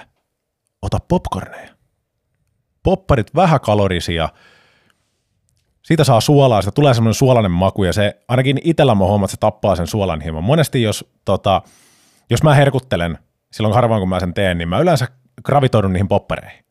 Vähän kalorista, erittäin ma- Mä tykkään, on maukkaita ja sitten niin se kestää kauan syödä, semmoinen big bossi. Siinä on joku 200-300 kaloria ja mä syön sitä bossia puoli tuntia. Niin silläkin pystyy pelaamaan aikaa, että mitä hitaammin, mitä enemmän sulla on semmoista safkaa, missä sulla kestää pitkään syödä, niin se signaalikin ehtii menee sun aivoille. Muistaakseni se oli niin, että sun aivoihin tulee se kylläisyyssignaali vasta 20 minuuttia niin sanotusti sen safkan jälkeen. Et siinäkin, mitä hitaammin sä syöt, niin se signaali ehtii menee perille. Toi oli ihan hyvä nosto. Siinä voisi olla myös muitakin kikkoja, että yleensä herkutellaan Netflixin ääressä. Et jos sä otat, jätät Netflixin yhtälöstä pois, koska silloin sä keskityt Netflixiin ja sä ahmit vaan niitä. Et sä mm. katso, että bi- toinen suklaa, siis sä oot avaamassa toista suklaalevyä, kun niin kuin alkukreditit on mennyt. Vähän niin kuin elokuvissa käy monesti, että mainokset on mennyt, niin purkki on tyhjä. Tä- Sitä virhettä mä en ikinä muuten tee. Et jos mä oon leffoissa, tosi tosi harvoin on, koska se on niin hemmetin kallista, mutta jos sinne menee, niin se on mukava, että siellä on vähän poppareita. Se kuuluu siihen asiaan, mutta mä en, mä en koske yhteenkään poppariin. Alkaako se kello käymään vasta, kun se... Vasta, vasta kun näkyy se Warner Brothers logo siinä, Knock. siinä, siinä ruudulla, niin sit mä annan itselleni luvan arvokkaasti ottaa sieltä niitä poppareita. Että ei niitäkään hotkita siellä, vaan yksi kerrallaan nätisti otetaan. Nätisti. Pinsetti otteella nätisti. Öö, joo, tässä oli tota suolahimosta puhuttiin, niin herkullinen kombo on siis kurkku ja siihen päälle ripottele vähän suolaa. Kas. Vie vähän suolahimoa pois ja kurkku periaatteessa pelkkää vettä. Jep. Hyvä. Bossi. hyvää kasvista saat kanssa siinä samaan aikaan. Ja sitten toinen, minkä mä oon itsellä huomannut öö, tosi hyväksi metodiksi on se, että jos 20 prosenttia on tuhlattu viikosta tässä vaiheessa, sovitaan vaikka, että tämä on viihdeillan jälkeisenä seuraavana iltana. Kaikki tietää sen, kun on vähän semmoinen huonompi fiilis ja tota, itsekuri on vähän vähemmässä, niin jos tulee niitä himoja silleen, vaikka suolaseen siinä tapauksessa, sä mietit sitä pizzaa siitä lähipizzeriasta, niin lähde kävelylenkille siinä vaiheessa, mutta älä kävele sinne pizzeriaan päin, vaan lähdet sinne lenkkipoluille, pistät podcastin korville, vaikka tämän kyseisen podin tässä vaiheessa, ja jos sulla nyt tekee mieli herkkuja, ja tota, tunti tekee jo tepposet. Sä saatut takaisin, niin ei sulta enää mieli, tai ainakaan mulla ei tee enää, enää mieli niin kuin suolasta. Ja sitten noin kaikki vinkit, mitä Joonas sanoi, tosi hyviä. Öö, just toi, että jos sulla tekee sitä suolasta mieli ja sä et ole syönyt sun seuraavaa ateriaa päivästä, niin syö se eka pois ja kato mikä on tilanne sen jälkeen. Älä ikinä tee sitä, että no tossa on toi sipsipurkki helppo avata versus se, että mun pitäisi tehdä toi safka ja siihen menee 15 minuuttia. Niin tee mieluummin se safka, kun ekana avaat sen sipsipurkin, koska sen jälkeen sulla ei todennäköisesti enää mielestä sipsiä ainakaan niin paljon. Mm. Ja sä voit käyttää just tota mentaalisena kikkana, että mieti se sillä, että okei, mulla on toi Pringles-purkki, mä oon ostanut sen kaupasta, se on tuossa pöydällä, mutta mä saan luvan koskea siihen vasta, kun mä oon syönyt tämän, tämän mun iltapalan, mikä on oikeasti siellä rutiineissa. Sä et periaatteessa kiellä sitä iteltäs, mutta sitten kun sä oot syönyt sen iltapalan siitä, niin sä huomaat, että et sä enää haluakaan sitä. Eli sä et aseta itsellesi, sä et lähde siihen leikkiin miettien, että sä oot jo menettänyt sen Pringlesi. Vaan sulla jää se pieni mentaalinen, tiedätkö, pakoreitti vielä, että mä saan sen, jos mulla vielä tekee mieli. Se chanssi vielä jää sinne, niin se ei aiheuta sulle niin isoa pakokauhua ja se pitää, se ei vaadi myöskään niin paljon itsekuria, koska sulla on pakoreitti siellä. Sä et ole kokkingsina siinä vielä täysin. Mutta sitten sä huomaat sen jälkeen, kun sä oot syönyt iltapalan, että kas, I want none of this. Vika vihje on, että älä missään tapauksessa katso mitään mukbang-videoita. Juuso tietää, mikä on mukbang. Joo. Ne on, tiedätkö sä Jouni? Joo, niitä ahmimisvideoita. Jossa ni- Good riddance, jossa niitä katsot. Siis mulla tulee paha olo, kun mä katson niitä. Ei mulla tule ikinä mikään himo. Mulla tulee vähän himoa. Tuleeko? Siis, jos se on jotain ihan sikamaisia ja se syö jotain sinistä nuudelia, niin ei, mutta jos mä katson ele- Erik the Electric-videoita, niin, ja mä oon nälkäisenä, tu mulla tulee himo. Eikö se ole se kilpasyöjä justiinsa? Oh, Se, joo. se on se bossi. Kyllä tulee himo, mutta sitä himoa ei ole pakko kuunnella. Mutta jos on vaikeaa olla kuuntelematta sitä, niin siinä hetkessä, kun on se himo, niin googlaa David Cockins, kuuntele hetki sitä. Ei varmasti tee sen jälkeen mieli. Joku siinä on. Siis oikeasti Siis joku. tuossa oli, nyt, nyt kun nosti kokkissa, oli, oli hyvä, kun tota, siis meillä on nyt täällä 30 asteen pakkaset, ja mä oon tästä, mulla menee salille joku, mitähän mulla olisi kaksi puoli kilsaa varmaan, mä pyöräilen sen aina, niin voin kertoa, että oli meillä on kylmä, kun me tuo vastatuuleen minus 30 pakkasessa aamu kahdeksalta, niin mä pistin headphoneseen, mä pistin David Cockins, pistin sen, sen podcastin ja se ränttää, se ränttää, se, se, ja mä tykkään vielä David Cockinsin asenteessa, what the fuck, tiedätkö, sä, kun se, se, se, se, se puhuu sillä tavalla, että sulla ei, sun, on pakko, tiedätkö, sä, sun on pakko tehdä se. Siinä kohtaa, jos sä kuuntelet Cockingsia, niin sä et voi keskittyä, ei, suolahimo kato. Su, su, suolahimo, ka- siinä katoo kaikki semmoiset niin kuin, semmoiset, ai, semmoiset inhimilliset aistit, mitä sä, ja semmoiset halut, mitä sulla on, ne katoo hyvin äkkiä.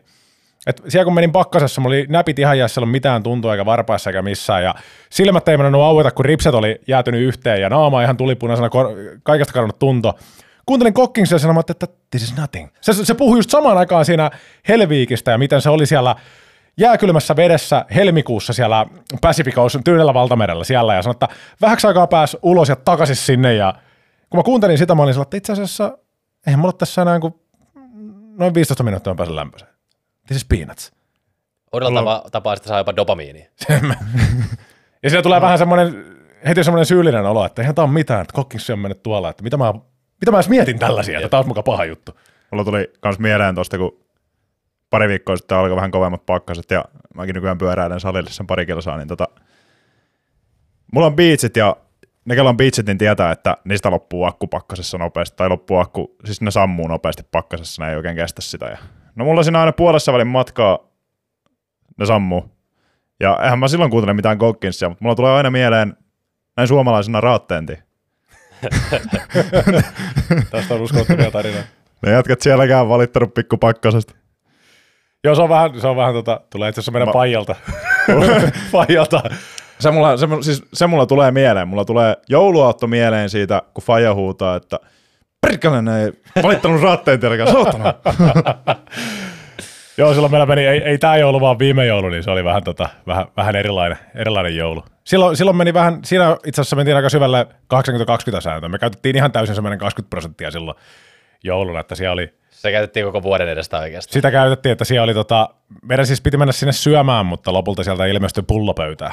Jos toinenkin. Jos toinenkin, ja sitten mä ajattelin, että no, otetaan nyt tässä pitkästä aikaa, ollaan Fajankaa, niin kuin ollaan jätkäporukalla niin jättämässä joulua, niin otetaan yhdet shotit. Ne oltiin juotu, niin tuli toinen, tuli kolmas, ja sitten sen jälkeen me katsottiin vähän toisemme, että okei, let's call it a day. Ei, ei, ei enää neljättä, ei enää neljättä, oltiin sillä, että ei, ei mene enää, että tota, ei, tää, tää on ihan tarpeeksi. Faija, Faija kaatoi sinne jo neljännet, sanoi, että jumalauta, ei ne, ei ne raatteen tielläkään jättänyt juomatta neljään sieltä, nyt perkele. sitten otettiin ne vielä, ja jokaisen shotin jälkeen se raatteen tie tuli sieltä. Ja sitten se rupesi, 90 kohdalla oltiin jo Twitterissä, se, rupesi tulee vähän erilaisella tavalla. Hmm, jättikö ne raatteet tiellä juomatta? Jättikö ne raatteet tiellä juomatta? Se rupesi vähän, se ei ollut enää niin aggressiivinen, mutta se oli semmoinen... Piikittelevä. Siis mä kerroin ton saman, saman keissin frendeille ja aina kun mulla on viihteellä, niin arvakkaa ketä piikitellään tuolla samalla kommentilla jatkuvaan syöt. et, sä, et sä voi kieltäytyä siinä vaiheessa, kun raatteen tie nostetaan esiin, mutta tota... Mutta pöydät kääntyi itse asiassa, kun päästiin, päästiin papalle. Ja siis mä ajattelin siinä kohtaa, että okei, nyt, nyt, nyt päivä on koolattu, ei enempää. Monta meillä oli shotteja takana siinä kohtaa. Oli siellä varmaan lähemmäs 20 shottia. Joo, Enemmän, aika... mä, mä, muistan sun kommentin. Joonas sanoi mulle siinä illan päättyessä silmät pyöreänä, että mulla laskujen mukaan tää on 24 ja kello oli seitsemän ja me ei ollut vielä lähelläkään papan luona olo- oloa. Me päästiin sinne ja mä en tiedä kuka sen teki, mutta joku löysi sieltä papan stashista sitten vielä joku viinapullo. Siellä oli joku oikein, tiedätkö sä, Neuvostoliiton aikainen joku big bossi siellä. Joku arvokas, vittu se oli iso. Se oli iso Se oli iso.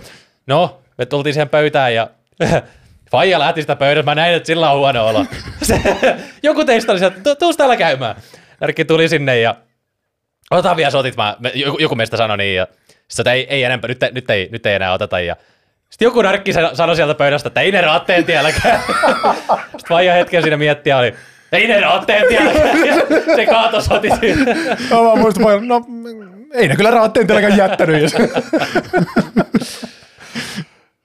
Oi. Hyvä, se oli, se oli hauska setti. On, mennäänkö seuraavaan? On tätä next one. Mä heitän täältä tämmöisen peruskommentin, tää ole kysymys. Sain nyt vasta tietää, että Joonas soittaa Beyond Awarenessissa. Mahtavaa musa.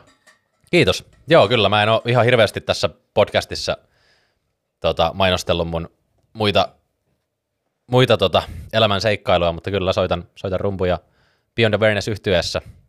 Siellä itse asiassa meni meidän yhdellä sinkulla just miljoona striimiä rikki Spotifyssa. Biisin nimi on Crime, soitetaan modernia metalcorea ja on helvetin ylpeä bändin jätkistä ja kaikesta, mitä me ollaan saavutettu. Ja kovaa vauhtia ylöspäin ja uusia seikkailuja. Käykää kuuntelemaan Beyond Awareness-bändi. Löytyy Spotifysta, oikeastaan kaikista suurista striimipalveluista ja YouTubesta löytyy sitten musavideoita ja vähän behind the scenesia myös. Se on vähän erilainen, erilainen mun elämän alue, että siellä, siellä mä en hirveästi näistä, näistä tota fitnessjutuista puhu, mutta tota, en mä myöskään tässä puhu bändijutuista. Kyllä, se sopii merkittävän hyvin salitreenaamiseen teidän musiikki. Sopi. Saa, saa erilaista drivea siitä. Ja oikeastaan tähän vielä nopsaan sanon, rumpujen soitto on itsessään hyvin fyysistä. On hyvin fyysistä, että mä en ole pitkään aikaan mitannut paljon keikalla palaa kaloreita, mutta mä muistan, mä katoin jotain, tota, oli tehty tutkimusta, olisi Foo Fightersin rumpali vai Queens of the Stone Age, joku, joku tällainen rockbändi, niin se oli setin aikana, oliko 900 vai 1000 kaloria, mitä rumpali Mm. kuluttaa. Ihan varmaan. Kahden tunnin setti kuitenkin ja sä käytännössä koko aika saat liikkeessä. Sulla on neljä raajaa koko ajan liikkeessä, koko sun kroppa siinä. Vaikka olisi tosi hyvä tekniikka, sä oot tehokas soittaa ja tiedät, mitä te- teet, niin silti se on, se on tosi, tosi hyvä liikuntamuoto, koska siinä sä et edes huomaa, että sä liikut. Mm. Ja siinä sä nautit sit soitosta mm. ja se on muutenkin kehittävää aivoille ja muutenkin koordinaatiolle motoriikalle. Se on, jos joku miettii, että mitä soitinta alkaa soittaa, niin rummut. Joo. No tota, äsken meni tonne Joonaksen suuntaan, niin mä annan sulle avauspuheenvuoro. Hyvä herra. Yes. Kuinka monta kananmunaa voi syödä päivässä? Duke. Okei, mennään, lähdetään, lähdetään pienen tarinan kautta. Tiedättekö mikä on, äh, tiedättekö kuka on Vince Gironda? Joo. Se oli silloin, tota, muistaakseni se oli, kun puhutaan kehonrakennuksesta, niin siellä on se pronssiaikakausi, siellä on se hopea-aikakausi ja kultainen aikakausi. Kultaisella aikakaudella oli just Arnoldit ja tota, kumppanit. Ja muistaakseni nimenomaan hopea-kaudelta oli tämä Vince Gironda, mutta se oli sitten siellä kultakaudella, se oli muun muassa mentoroimassa just Arnoldia ja näitä. Ja Se antaa aina hyvän kiristelyvinkin jätkille sillä, että miten, niin kuin, miten saa oikeasti suone poppaan kunnolla. Ja se oli hänen oma teoriansa, että tällä, tällä ruokavaliolla saa myös ikään kuin korostettua omaa testosteronin tuotantoa. Se väitti, että tämä on jopa yhtä hyvä kuin, kuin steroidit tai anaboliset hormonit. Ja no, ei tietenkään ole. Ei tietenkään ole, mutta hän kuvitteli näin ja se sai myytyä näin sen idean. Sen dietin nimi oli Eggs and Steak Diet. 36 kananmunaa päivässä ja oliko se kilo lihaa päivässä. Eli siis käytännössä täysketo. Ei hiilarin hiilaria. Ja tota, sillä, sillä moni kiristelikin silloin, silloin tota Vince Girondan opeilla. Et siis nehän veti vaikka miten paljon kananmunaa siihen aikaan. Mutta tästä on, tästä on niin paljon, tämä on niin tulenarka aihe monellakin tavalla, että toiset on, on sitä koulukuntaa edelleen, kun meillä on paljon syötetty, että kananmunat niin kun, että ne on sulle vaarallisia, kun siinä on niin kovaa ras, tai saturoitua rasvaa ja ties, ties mitä, eläinperäisiä tuotteita, mutta ei mennä siihen. Mennään siihen, että mikä on sun tavoite? Onko sä kalori plussalla? Onko sä kalori vajalla? Onko, tykkääkö sun kroppa kananmunista? Onko sä allerginen kananmunille? Onko sun gutti samaa mieltä sun kanssa, kun sä syöt kananmunia? Mulla on siis, mä, musta tuntuu, että kaikista mahdollisista ruuista kananmuna on mulle se paras, mikä sopii parhaan. Siitä ei tule ikinä mitään ongelmia. Tulee aina hyvä olo. Ja kuten olette huomannut, mä Se, se, mä se, se, kana, se ei ole rettelöitsijä se, se, se, kaveri. se, se, se ei yhtään vihaa mua. Se arvostaa mua ja mä arvostan sitä. Se on ihana mukava ystävä. Se, Se on- sama juttu, että Gutti tykkää kananmunasta. Tuse tykkää Se sitä. tykkää. Ja mä annan sille hyvää kananmunaa. Ei niitä ekstra nörkkejä. hyvää vapaan kanan kananmunaa. Mut, niin, silloin se on kaksisuuntainen tie. Kananmuna arvostaa minua, minä arvostan kananmunaa. Meillä on hyvä suhde. Sitten on semmoisia ruoka-aineita, että se on vähän semmoista draamaa välillä. välillä tullaan hyvin juttuja, ollaan rakastavaisia välillä on niin hirveä olo olleen voi. Ja kutti on sekaisin. Mä söin tänään aamupalaksi kaurapuuroa, kun mulla ei ollut mun normi safka, kun mä just sanoin, että mä kävin, kävin eilen kaupassa, mutta kävin niin kiireellä, että mä en kerännyt tiedätkö, miettiä, että mitä kaikkea mä ostan, niin mulla ei ole ollut kotona, tiedätkö, mun normi tarvikkeita. Sitten kaurahiutala, joita oli, niin mä nasautin siihen kaurapuuron ja kutti tykkäs. Kas? Siis sä et ikinä tiedä kutista. Joskus tiedät. mä täräytän kaurapuuron ja jumalauta on huono olo ja kutti ei tykkää. Me ollaan vihollisia. Mutta tänään uskomatonta. Tuli hemmetin hyvä olo. Menin salille siitä ja salilla kulki perkeleen hyvin ja tänään on ollut hyvä fiilis. Välillä se tykkää. Mulla se tykkää. Kananmuna se toimii aina. Siitä se ei koskaan pety. Ihan sama missä muodossa, keitetty tai paistettu. On jopa joskus raakanakin vetänyt kananmunaa. Niin mäkin itse asiassa, meillä on siis joku ikivanha tokki, varmaan kaksi vuotta vanha, missä mä vedin päivän aikana 36 kananmunaa. Vince. Joo, mä vedin, se ei ollut viins, koska mulla oli myös hiilaria siinä mukana, mutta mä haluaisin koittaa sitä äh, steak and eggs diettia, ottaa ehkä joku tiedätkö, verikokeet ennen sitä ja sen jälkeen ja katsoa ihan, en siis, suo, en siis suosittele, että kukaan koittaa, mutta itse mä tykkään, tykkäisin testata sitä, koska ketolla mulla on muutenkin hyvä olla. Ja mä rakastan kananmunit, mä rakastan lihaa. Why not? Mutta tota, joku pari vuotta vanha tokki, missä mä vedin 36 kananmunaa eri muodossa. Siellä oli keitettynä, siellä oli paistettuna, siellä oli raakana smoothieiden seassa. Ties missä muodossa siellä, hyvä herra. Ties missä muodoissa. Niin tota, se löytyy sieltä edelleen, mutta mä muistan sen päivän jälkeen, itse asiassa me oltiin sinä päivänä justiinsa Joonas teidän reenikämpällä, me oltiin ottamassa jotain kuvia siellä, ja Faija oli siellä kanssa. Se kauhisteli, kun mä kerroin sille tästä, että mulla on tämmöinen päivä menossa, että mä vaan kananmunia. Mitä, eikö sä poika yhtään, eikö sä poika yhtään mieti, että mitä sä noin paljon niitä syöt, eikö, eikö se vaarallista? Mä huomasin, että Faijalla oli vähän se sama, mitä Köppelissä on iskostanut sinne kauan, että kananmunat on vaarallisia. Jokainen tehkä on oman johtopäätöksensä siitä, mutta mä oon, mun kutti tykkää, mä, oon, mä tunnen itteni tosi terveeksi silloin, kun mä syön niitä. Se on mun oma anekdoottinen kokemus, ja mä sanon, että en, en niin kuin lähde sanoa kellekään, että montako kananmunaa sun pitäisi syödä, mutta omien fiilisten mukaan, ja mun mielestä mun oma mielipide on se, että kananmunia on demonisoitu ihan liikaa. Kananmunat on uskomaton ravintopommi. On. Uskomaton ravintopommi, siis keltuaisineen. Keltuainenhan, se on vielä hauska, että moni pelkää nimenomaan sitä keltuaista, vaikka siellähän on ne kaikki rasvaliukuiset vitamiinit ja ne kaikki, tiiäksä, kaikki ne, siellä on nimenomaan vitamiinit, siellä on ne hivenaineet, siellä on the good stuff. Te, te kyllä the sitä. good stuff. Ja sitten valkoisesta tulee ne proteiinit sieltä. Niin miksi et sä ottaa sitä koko settiä? Sä oot maksanut kananmunista, sä oot ottanut niin, varsinkin jos sä ostat niitä kalliimpia kananmunia, niin siinä nimenomaan se keltuainen on parempi kuin niissä närkeissä. Niin miksi sä heittäisit hyvän keltuaisen pois? Se on herkullista. Se on Joo. vielä herkullista se yhdistelmä, äh, valkoisen ja keltuaisen yhdistelmä, se on ihanaa. Mm. Scrambled eggs, Scrambled eggs. uskomatonta. Mutta monilla on sitten ehkä siinä se, että jos on tosi niukalla tiedätkö, sä, dietillä, just jos sä vaikka kisaat ja tällainen, niin silloin sä haluat ottaa ne ekstra kalorit pois siitä ja otat sen keltuaisen. Mutta voisi ottaa jostain muualtakin pois. Mutta nämä on kaikki päätöksiä. Eikö sä Niin, Juuso tai- joskus käyttänyt tota, sitä valkuaisia tai litkua? Mä muistan, että sulla on joskus ollut jossain kämpässä tai mukana. Ja kun mä olin just tulossa tuohon, että jos te meinaatte heittää niitä keltuaisia pois ja kääntää sieltä pelkät valkuaiset, niin tuokaa meille ne keltuaiset, me vedetään ne. Joo, me, mä vaikka juon ne ykkösellä tuosta raakana, että se, Joo, niitä voi tuoda tuohon ovelle. Mutta sitten jos haluaa miettiä niinku taloudellisesti ja tota, ekologisesti, niin saa myös sitä litkua, missä on pelkkää valkuaislientä. Onko se kauhean taloudellista? Mä en tiedä se hintoja. Ne on aika kalliita no, ne pelkät. Tota, Eikö se joku 6 euroa semmoinen Oh. tönikkä? Mutta siinä on sitä valkuaista merkittävän paljon. Okei. Okay. Et kyllä se mun, mun mielestä se tulee halvemmaksi. Samoin Monta se kananmunaa teillä menee päivässä? Viisi keskimäärin. Joskus saattaa mennä jopa kymmenen. Boss. Mulla menee kymmenen.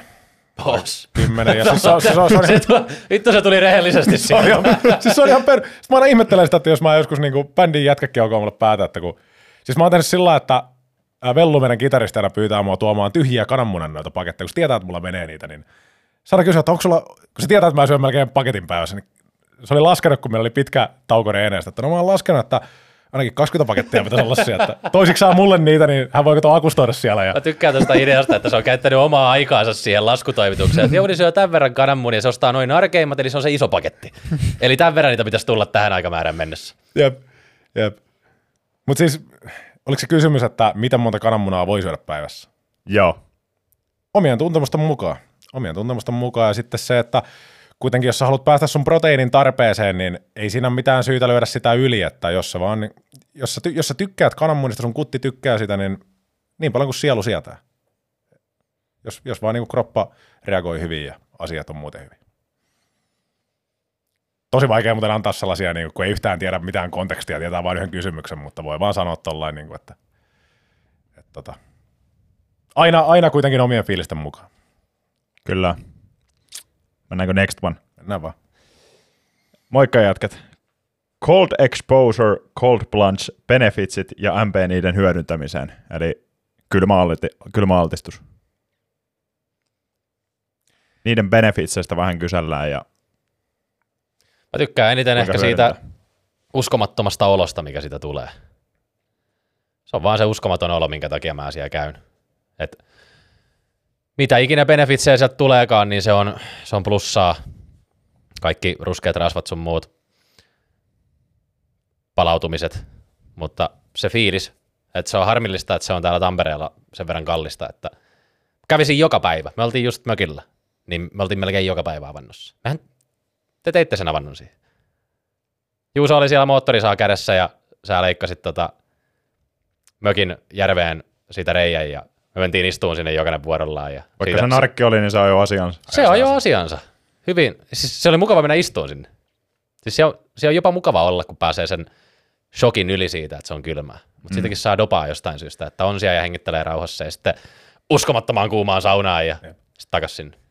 Siellä oli vielä, se oli vielä niin matala se tota, meidän mökin ranta, että siis onneksi siinä oli semmoinen liuska kivi siinä alla, mutta se oli, jos sä seisoisit siinä, niin se oli mua ehkä vähän polven yläpuolella, ei hirveästi polven yläpuolella. Et sinne piti mennä oikeasti istua ja vähän makaan, että sä pääset, saat kaulan sinne alle. Mm. Mutta mä huomasin Joonaksella, mitä mä oon ruvennut itsekin implementoimaan, opin Joonakselta tänne, että kun se tulee avannosta, niin se ei säntää heti saunaa, vaikka siinä tulee monella heti se refleksi, että äkkiä, äkkiä niin kuin kuumaan täältä, niin sä jäät nauttiin siihen ulos, siihen pakkaseen, sanat sun kropan lämmittää itsensä. Ja saatat siitä niitä benefitsejä, koska siihenhän se monesti perustuukin isot, isot hyödyt tuossa kylmäaltistuksessa, että sä pakotat sun kropan niin kuin lämmittää itsensä sen niin sanotun shokin jälkeen, mikä siitä tulee kylmästä. Niin mä huomasin, että jaa, Joonas tekee tällä, että se ei, säntä, ei se ole mikään kiire. Tässä se ihmettelee ja savuaa ja käryää edelleen tässä pihassa, että mä katson tätä samaa. Niin, niin euforinen olo kuin ollaan vaan kun hengittelee syvään ja sun on myös pakko, kun sä meet avantoon, jos et saa semmoinen, meidän äiti on semmoinen, me oltiin sen avantosaunalla nyt, kun oltiin siellä joulun aikaan, niin siis ihan kunnon bossi avantosaunalla. Se menee avantoon, se, se on hirveässä paniikissa, se on kuin semmoinen, tiedätkö, pärskivä kala, että äkkiä kun kala kuivalla maalla, se on siellä kaksi sekuntia, se juoksee takaisin saunaan. Se on kortisolin täyteistä, se yhtään, se on niin kuin taistele tai pakene tilassa, hengittää sitä pintahengitystä. Niin mä näen, että se on paljon parempi, että yrittää rauhoittaa itsensä siellä avannossa ja sulla tulee se tämä efekti, että sä haluat niinku jähmettyä ja haluat niinku hengittää pintahengitystä ja tiedätkö, sä olla semmoisessa kippurassa sikioasennossa, niin avaa itsesi ja hengitä vaan syvään ja pääse yli siitä, siitä niin kuin kylmyydestä, koska sen jälkeen tulee todella euforinen olo, kun siihen pääsee. Ja vapauttaa ja pystyy rauhoittamaan itsensä, niin mä oon huomannut, että siitä saa paljon enemmän kuin se, että saa paniikissa säntäilet siellä, kun päät on kana ja meet äkkiä saunaan lämpöiseen turvaan. Mä oon myös huomannut, että mitä enemmän käy avannossa altistaa itsensä kylmälle, niin se alkurefleksi, niin mulla ei sitä enää tuu. Se, että sä haluat mennä kippuraan ja täristä ja hengittää pintahengitystä. Et siinäkin voi kehittyä, että se ei tule aina olemaan sitä. Se on sun kuukitsaarissa. Sä Se vedit, sen, Kuukitsaarissa. sä vedit sen nextille levelille, kun me oltiin siellä avantosaunalla. Mitä sä, sä, sä menit eka avantoon, sitten sä et tullutkaan saunaan. Sä olit minuutin siinä, hengittelit varmaan rauhassa siinä avanoneessa ja närkki meni uudestaan sinne. Ja mä olin, mä olin minuutti, minuutti puolitoista siellä mukav- mukavassa kylmyydessä ja hengittelin ihan rauhassa, otin pitkiä syviä hengityksiä ja tulin pois sieltä. Ja sitten kun sieltä tulee pois, niin ei siinä ulkona, vaikka se on pakkasta, niin ei se tunnu niin kylmältä seisoskella siinä, jos sä oot vähän aikaa siinä. Ja mä olin siinä minuutin ja mä olin sillä, että ei tässä niinku mitään, että back to square one, mennään takaisin tonne. mä menin sinne ja se vesi, siis se, siihen veteen tuli joku miinus 20 astetta lisää. Se oli ihan, se oli ihan törkeän kylmää. Sitten mä olin siellä ehkä puoli minuuttia ja tulin pois ja sen jälkeen tuli se sama, ei varmaan yhtä pahana kuin sä olit viisi minuuttia aikanaan kisatessa siellä avannossa, niin tota, vähän semmoinen fiilis. Rupes flippaamaan tosi paljon ja mä menin saunaan, niin siellä oli joku bossi sen jättikauhan kanssa heitti sen neljä saavillista ja mulla oli kylmä siellä.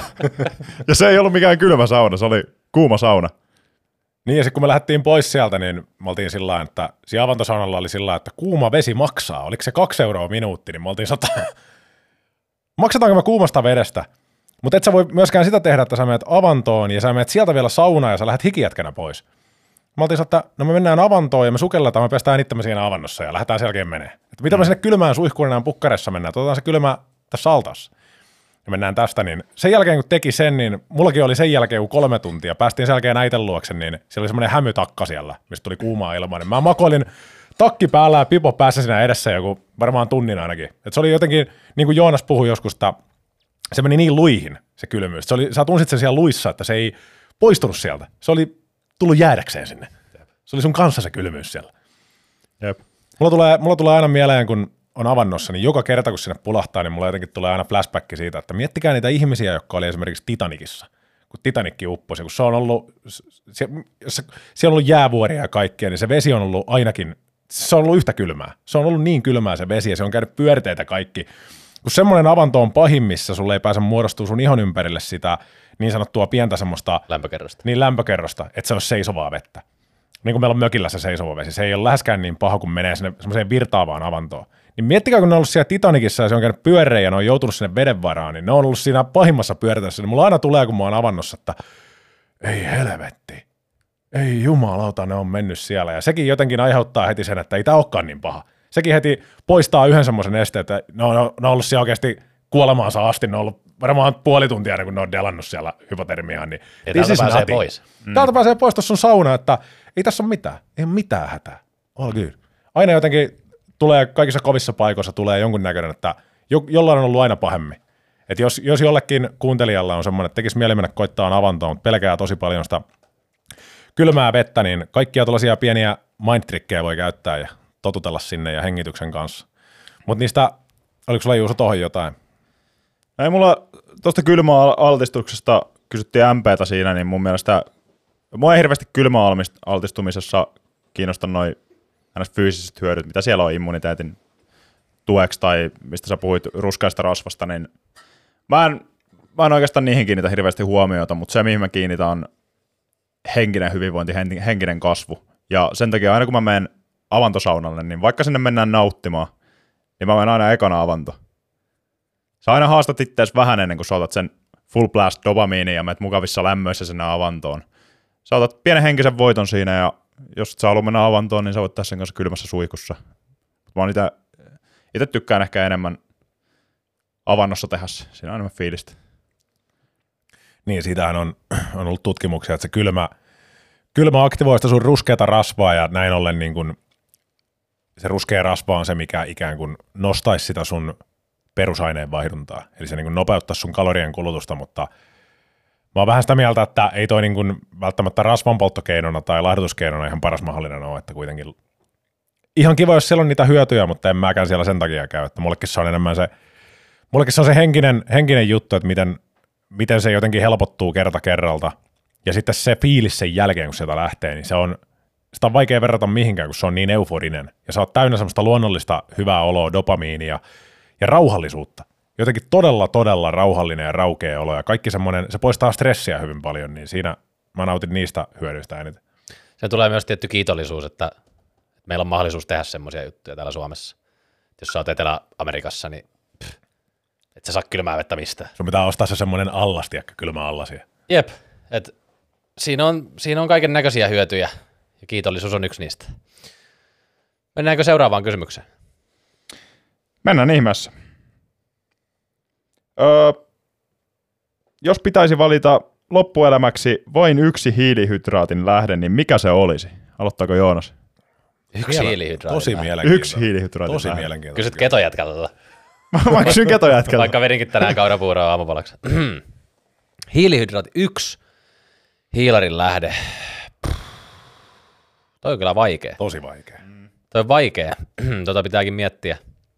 Siis moni hiilarin lähde on hyvä, että varsinkin jos se on semmoista, jos se glyseeminen indeksi niin sanotusti ei ole ihan skyrocketing, että ne on snickerspatukoita sun muita, että sun verensokerit täppää heti, niin riisi on aika hyvä, että se hiilari, mitä sieltä joskus tulee, niin se on aika usein riisi. Se on niin helppo valmistaa, siitä saa tosi helposti maukasta, se sopii niin monen ruoan kanssa. Mä tykkään, tykkään siitä. Mä tykkään myös leivistä. Leivät on tosi herkullisia. Ne on hyvin herkullisia. Varsinkin ruisleipä, kauraleipä. Mutta ne pirulaiset laittaa kutin aina sekaisin. Ne laittaa se. tosi, tosi helposti. Niin. Ja leivän päälle saa kaikkea hyvää, mukavaa pientä, niin ne on hyvä. Mutta kyllä se riisi, riisi on ehkä eniten, varsinkin susibuffetissa kun on, niin kyllä sitä riisiä siihen menee ja chilikastiketta päälle, niin oh, se on makosa. Mulla on ehkä jotenkin se, että silloin Joonas, kun oltiin ketoosilla ja mä huomasin, että mitä mulla tekee eniten mieleen, että mitä, mitä multa jää puuttuun eniten ja mihin mä, mitä mä kaipaan kaikista eniten, kun mä oon ketoosilla, enkä mä syön hiilareita, niin jostain kumman syystä se oli banaani. Jostain kumman syystä se oli banaani ja jos, jos on pakko valita, niin en mä ottaisi sinne mitään, mä en ottaisi mitään vehnäjuttuja, mitään leipiä, tommosia, mitkä välillä vihottelee mun kutille. Mä en ottaisi sinne leipää. Mä en ottaisi, uskottajalla, mä en ottaisi kaurahiutaleitakaan sinne. Vaikka mä rakastan niitä, niin mä en ottaisi niitäkään sinne. Välillä ne, ehkä mä oon niitä liikaa, who knows. Mä mietin, että mä ottaisin sinne ehkä mustikoita, mutta sitten toisaalta jotenkin, jotenkin ketolla teki eniten mieli banaania. Se kuitenkin tulee se, saat sen tryptofaanin, sieltä sä saat ne kuidut sieltä, B-vitamiinit ja sitä tulee, sit, sä tiedät. Se, Se on herkullista. ja ketolla varsinkin, kun sä et ole koskenutkaan mihinkään hiilariin, eikä mihinkään semmoiseen sokeriseen tai niin makeeseen settiin pitkään aikaan, niin se eka banaani, kun sä tuut ketolta, niin tu se on hyvä. Mä, mä ottaisin varmaan banaanin siihen, hyvä herra. Yksi, yksi hiilarin lähde. Koska siitäkin voi, sä voit, no okei, sulla on se yksi hiilarin lähde, niin et sä oikeastaan hirveästi voi, et sä voi levitellä sitä leipien päälle, koska sulla on se leipä poissa sieltä ja kaikki tällaiset. Mutta sä voit Banaanismoothie. banaanipannukakku yhdistää kananmunien kanssa, banaanismuut, niin. On, kyllähän siellä löytyy sitten tarvittaessa vaikka banaania ja maapähkinä voita vähän levittää siihen päälle. Jumalauta, se on hyvä. Siis riisikakkuplästi. Uskomaton setti. että Se on hyvä. Mutta sä et sä saisi ottaa kyllä riisikakkuja siihen. Silloin. Mä otan. Riisikakkuplästi on kyseessä. Riisikakkuplästi. Malauta se on hyvä. Blast. Mikä Juusolla? on? Mä rupesin kanssa miettimään noita hedelmiä, mutta sit sä mainitsit marjat, mä en edes tajunnut, mutta mä, mä itse kyllä otan marjat, ja varmaan jos pitää niistä valita, niin mustikka. Mm. Mä oon se jätkä, että jos kesällä on hyvää mustikkaa metsässä, niin mä poimin niitä sieltä pojat.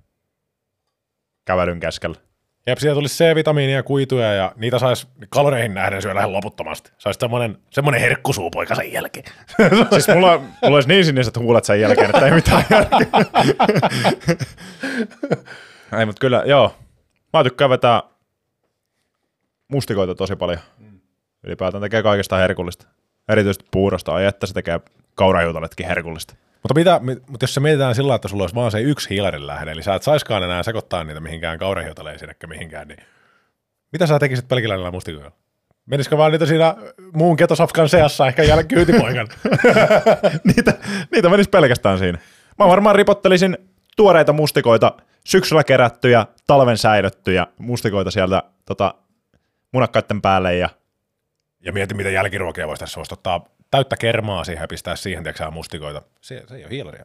vatkata kermavaahdoksi ja syödä mustikoita. Terve. Vähän maapähkinävoita seka. Son of a gun. Cunt. Jätti mulla on nälkä. Tuo tuli alkoi tekemään meille banaania ja mustikoita. ja riisikakkupelästi. Joo, napataan viimeinen kysymys tähän Q&A-podiin. Ja se, se kuuluu näin. Mikä sai innostumaan salista ja miten päädyitte perustamaan yrityksen? Tuo on hyvä kysymys tähän loppuun. Mä vähän säästelin sitä tähän loppuun. Haluatko sä vastata ekana?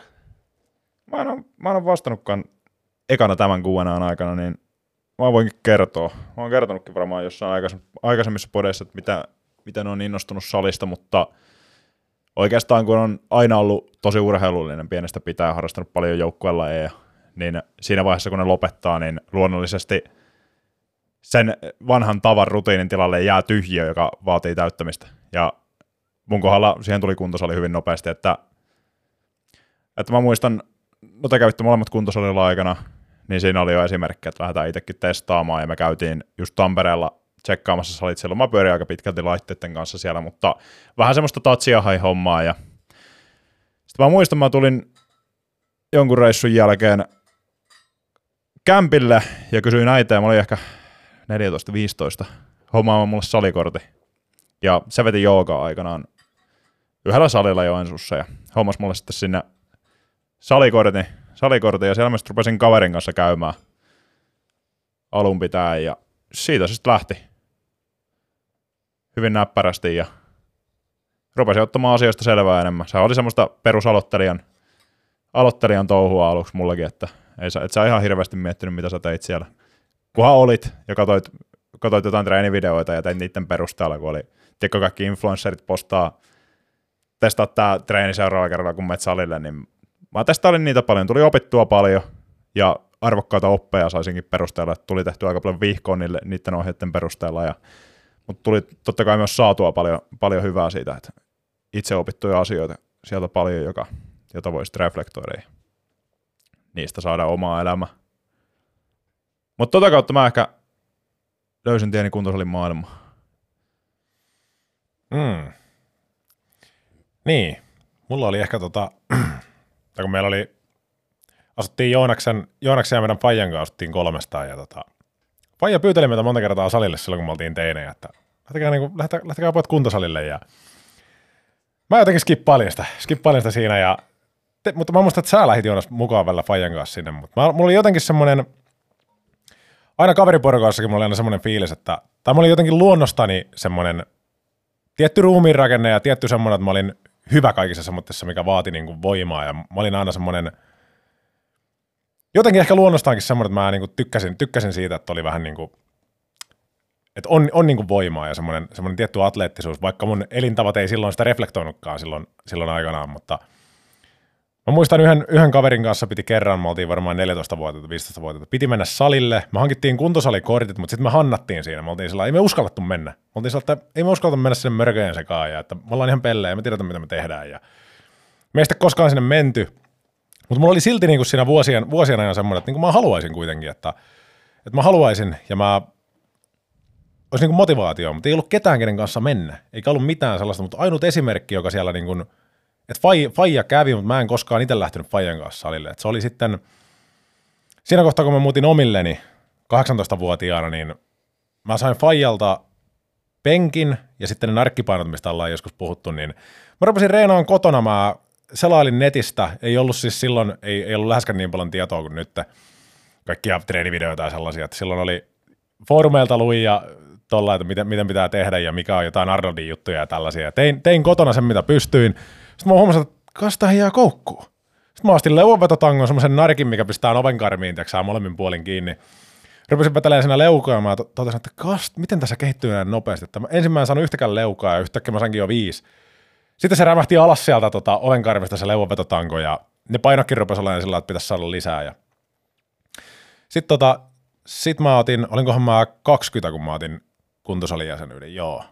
Ja sitten mä, sit mä rupesin käymään, mä kävin yhden, yhden kaverin kanssa pari kertaa, mutta sitten se rupesi mennä enemmän siihen, että en mä voinut enää muiden aikataulujen niin kuin, kanssa mennä, sitten mä rupesin käymään niitä, jotta niitä asioista selvää perkeleesti ja tein monia virheitä siinä ja tein, tein liikkeitä päin persettä. Opin siinä, just niin kuin Juusokin sanoi, niin tekemällä oppii ja se, että mikä, mikä toimii myös itselle ja sitten myös ymmärtää sen, että se mikä toimii sulle, se ei välttämättä toimi muille. Ja että me ollaan kaikki tosi erilaisia, että se on sitten taas tullut ehkä myöhemmin, mutta, mutta itellä lähti, itellä lähti sillä pik, pikkuhiljaa. Sitten kun pääsi sinne kuntosalille ja huomasi, miten sä sait ihan eri kavalkaadin niin kuin käyttöön siellä kuntosalilla. Sä et ollut enää pelkästään sen penkin ja sen yhden tangon ja säädettävien käsipainojen varassa, vaan sulla oli yhtäkkiä vaikka mitä. Sulla avautui tosi paljon mahdollisuuksia. Mä en ole testannut tota. Ihan kun sä syntyisit ja kaikki on sulle ihan uutta ja sä oot sillä, että kas, on yhtäkkiä vapautunut näin paljon, täällä on kaikkia laitteita, mikä toi laite on, mitä toi tekee, mitä lihasta tää treenaa. Sitten sä katsot, kun muut treenaa, sä et silloin edes tiedä vielä, että mikä on se oikea tapa treenata. Sä et tiedä, onko tekeekö toi ton liikkeen oikein, tekeekö toisen oikein. Mutta sitten kun se rupesi kehittyä ja tulokset nouseen, itselläkin tuli semmoisia pieniä, ei nyt mitään Joonaksen diskpulkeen verrattavia, mutta itselläkin tuli niinku vaikka mitä oli virheasentoja väärällä tekniikalla, että niinku tuli vaikka mitä ongelmia, mitä lähti sitten korjaa ja sitten kun oli pari vuotta käynyt kuntosalilla, niin mä oikein keskityin siihen, miten mä saan niinku parannettua mun ryhdin. Sitten mä rupesin niinku ottaa selvää siitä, että miten – kuminauhoja voi esimerkiksi implementoida. Mä rupesin ostamaan kuminauhoja, mä tein himassa Faceboolle ja halusin saada tiedätkö, sitä ryhtiä enemmän, että sulla on hyvä semmoinen yläkropan ryhti. Vahvistaa sun, keskityin oikeasti siihen, että se lähtee kaikki sun kineettisestä ketjusta. Kaikki lähtee sun jaloista, sun lantiosta ylöspäin. Et se ei ole pelkästään se, että mennään salille ja treenataan rintalihakset, treenataan kädet, treenataan äh, latsit ja jalat skipattiin silloin totta kai ensimmäiset Kuinka pari, pitkään meni, että niihin ekaa kertaa koskettiin? Mä koskin kyllä niihin Mä koskin niihin, kun mä menin salille, mutta mä koskin niihin hyvin varovasti. Mä, mä olin siellä turvallisilla prässeillä ja siellä, niin kuin moni, moni onkin. Mä olin turvallisilla prässeillä ja mä olin että mä noihin kyykkyihin, niin kuin, että joku sanoi jossain, joku podari, että, että sä tarvitse kyykkyä, että sä voit kasvattaa, kasvattaa jalat, niin mä otin sen heti. Mä, mä ostin sen saman tien ilo, ilosena ostin sen. No jos, jos toi sanoo, että mun ei tarvi, niin en mä sitä tee, mutta... Mulla meni taas täysin toisinpäin toi homma, että mä oikeastaan uskalsin ekalla kerralla, ekalla kerralla tehdä pelkästään jalkoja, koska mä olin tietysti jääkiekossa paljon panostettiin jalkoihin sitten siihen räjähtävyyteen ja niitä liikkeitä tehtiin tosi paljon, jolloin mä tiesin, että mitä mä teen niissä. Joka varmaan selittääkin siksi sen, että miksi mun jalat on niin paljon elää yläkroppa. Jep, sulla oli tosi hyvä hermotus niin lähteessä, että, että mulla oli, mä tulin ihan eri suunnasta ja mulla ei ole tuollaista jääkiekkotaustaakaan siellä, niin mutta sitten kun mä pääsin sinne kyykyille ja mä niinku ymmärsin sen homman, että ei tässä, mä pystyn seuraamaan mun kehitystä paljon paremmin ja tämä paljastaa mun kropassa kaikki semmoiset että jos mun, jos mun tekniikka on huono tai mun kropassa on epäbalansseja, niin tämä liike paljastaa se. Ja sitten mä ymmärsin niin kun, ihan kun tuli semmoinen aha-elämys, että oikeasti sun täytyy tietää, mitä sä teet siellä, jos sä haluat kehittyä salilla ja sä haluat progressiivisesti nostaa niitä tuloksia, niin sun täytyy oikeasti keskittyä siihen, miten sä teet ne liikkeet ja se, että sulle ei pääse tulee lihasepätasapainoja. Ja sitten rupesi keskittyä niihin ja se on sellaista jatkuvaa oppimista, niin kuin tähänkin päivään mennessä mä haluan koko ajan opiskella lisää, enkä väitä, että tiedän todellakaan kaikesta kaikkea ja koko ajan opin lisää ja ja mun mielestä se on hienoa, että, koska mä saan motivaatio siitä, että voi oppia edelleenkin lisää ja ahmia, ahmia sitä tietoa.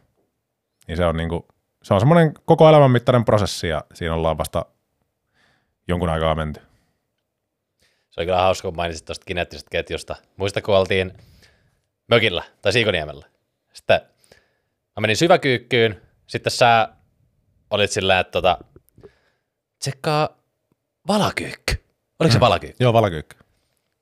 Sitten tota, mä tein sen, ja mä olin siellä ihan niin kuin ala-asennossa, ihan kifosiselkänä. Sä sen kepin, kepillä teit Joo, Joo, kepin kanssa, ja mä olin ihan ala, pääsin kyllä ala-asentoon asti, mutta mä olin ihan niin kifosi jätkänä, että jos siellä olisi oikeasti joku tanko, niin se varmasti lentäisi eteenpäin. Sitten mä laitoin ehkä kaksi tai kolme senttiä jotain, jotain mattoa mun kantapäiden alle, niin se tekniikka oli huomattavasti, 90 prosenttia. Se oli ihan suora, te- se oli siis todella hyvän näköinen se valakyykky siinä jännä, tuli vaan tuosta mieleen tuosta miten pienestä asiasta se voi olla kiinni. Se oli sun Et, kireistä pohkeesta. Mieti, mieti, erittäin kireistä pohkeesta kymmenien vuosien rumpujasoiton takia, niin sen, sen takia valakyykky menee vitoiksi. Mutta sä nostat pari senttiä, laitat vaikka kengät, jossa on pienet korot, niin se auttaa. Hmm. Se auttaa, että sä saat, sä unlokkaat kokonaisen tekniikan. Eikä se ole huijausta, että sä laitat 1.25 sun niin kuin kantapäiden alle. Ei se ole mitenkään huijausta. Ei se, Ei. ei se niin kuin anna sulle voimaa yhtäkkiä mitenkään. Se on jopa parempi, että sä laitat sinne vähän tommosia pieniä apuja, jotta sä saat sen tekniikan itsellesi semmoiseksi, että sä pystyt tekemään sitä liikettä, että se tanko ei lennä sinne eteen. Sä saat enemmän liikalaajuutta siihen kyykkyyn ja tuloksetkin on sitä mukaan parempia, mutta ehkä tuohon vielä lisää, että kannattaa sitten oheisharjoittelussa kiinnittää huomiota siihen nilkan liikkuvuuden parantamiseen, että joku päivä sä oot se jätkä, joka ei tarvi enää niitä 1-2 vitosia siellä kantapätten alla. Jep, ehdottomasti. Ja siis toi oli mulla aika revelation, mä oon nyt sen jälkeen joka ikinen ilta tehnyt syväkyykkyä. Et mä tein itselleni pienen semmoisen niin venyttelyvoimisteluharjoitusohjelman, että mun venyttelyjen päälle sitten, musta tuntuu, että joka viikko se tulee lisää jotain. ne, ne alkaa oikeasti kestää mulle jo aika kauan. Että mun täytyy budjetoida mun päivästä siihen, että jos mun täytyy tehdä ruokaa, niin mä oon että ei, mun täytyy eikä tehdä tää mun tunnin setti. Sitten vasta tehdään ruokaa. Ja sitten mennään nukkuun ja päästään hampaat mitä ikinä. Että se tulee, nyt sinne tuli syväkyykkyharjoittelu siihen lisäksi ja tälleen. Mutta joo, siitä sen enempää, niin mulla alkoi kans toi kuntosali silleen, että Faija hommas sen pienen kuntosalilaite jutun sinne, tota, Ai niin, joo, se oli nekin. Joo. sinne kämppään ja jotain mä sillä pelleilin, en tietenkään tiennyt mitä tekee. Se oli se soutulaite, se muistaakseni. Oliko se souto? Oliko se souto? Mä muistan, että si- siis Mä oon vasta myöhemmällä ajalla tajunnut, että Faija on ollut Ostos TV funneleissa. Koska niitä laitteita tuli tuon tuosta sinne. Se oli kaikki niitä appsi kiertää, joo, joo, se kiertolaite oli siellä. Mutta nyt kun mä ajattelin sitä laitetta, niin kyllä mäkin haluaisin sellaisen kotiin. Kyllä bossi. Siis se oli oikeasti, koska ei silloin edes tajunnut, että tällä voi rajata niin appseja silleen kunnolla. Mutta mm. nyt mä haluaisin testata sitä.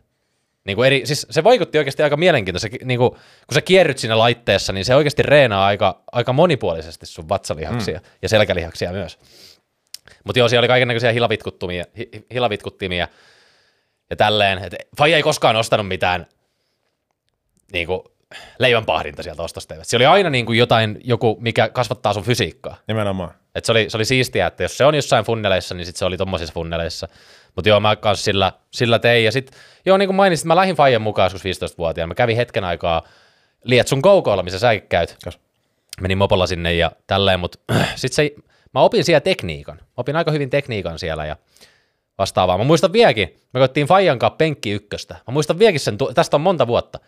Se tuli, tulos oli 67,5 ykkönen sillä. Kant. Joo, mä olin aika ylpeä siitä. Sitten se sali jostain syystä jäi, mä aloin harrastaa karatea, mä harrastin sitä monta vuotta.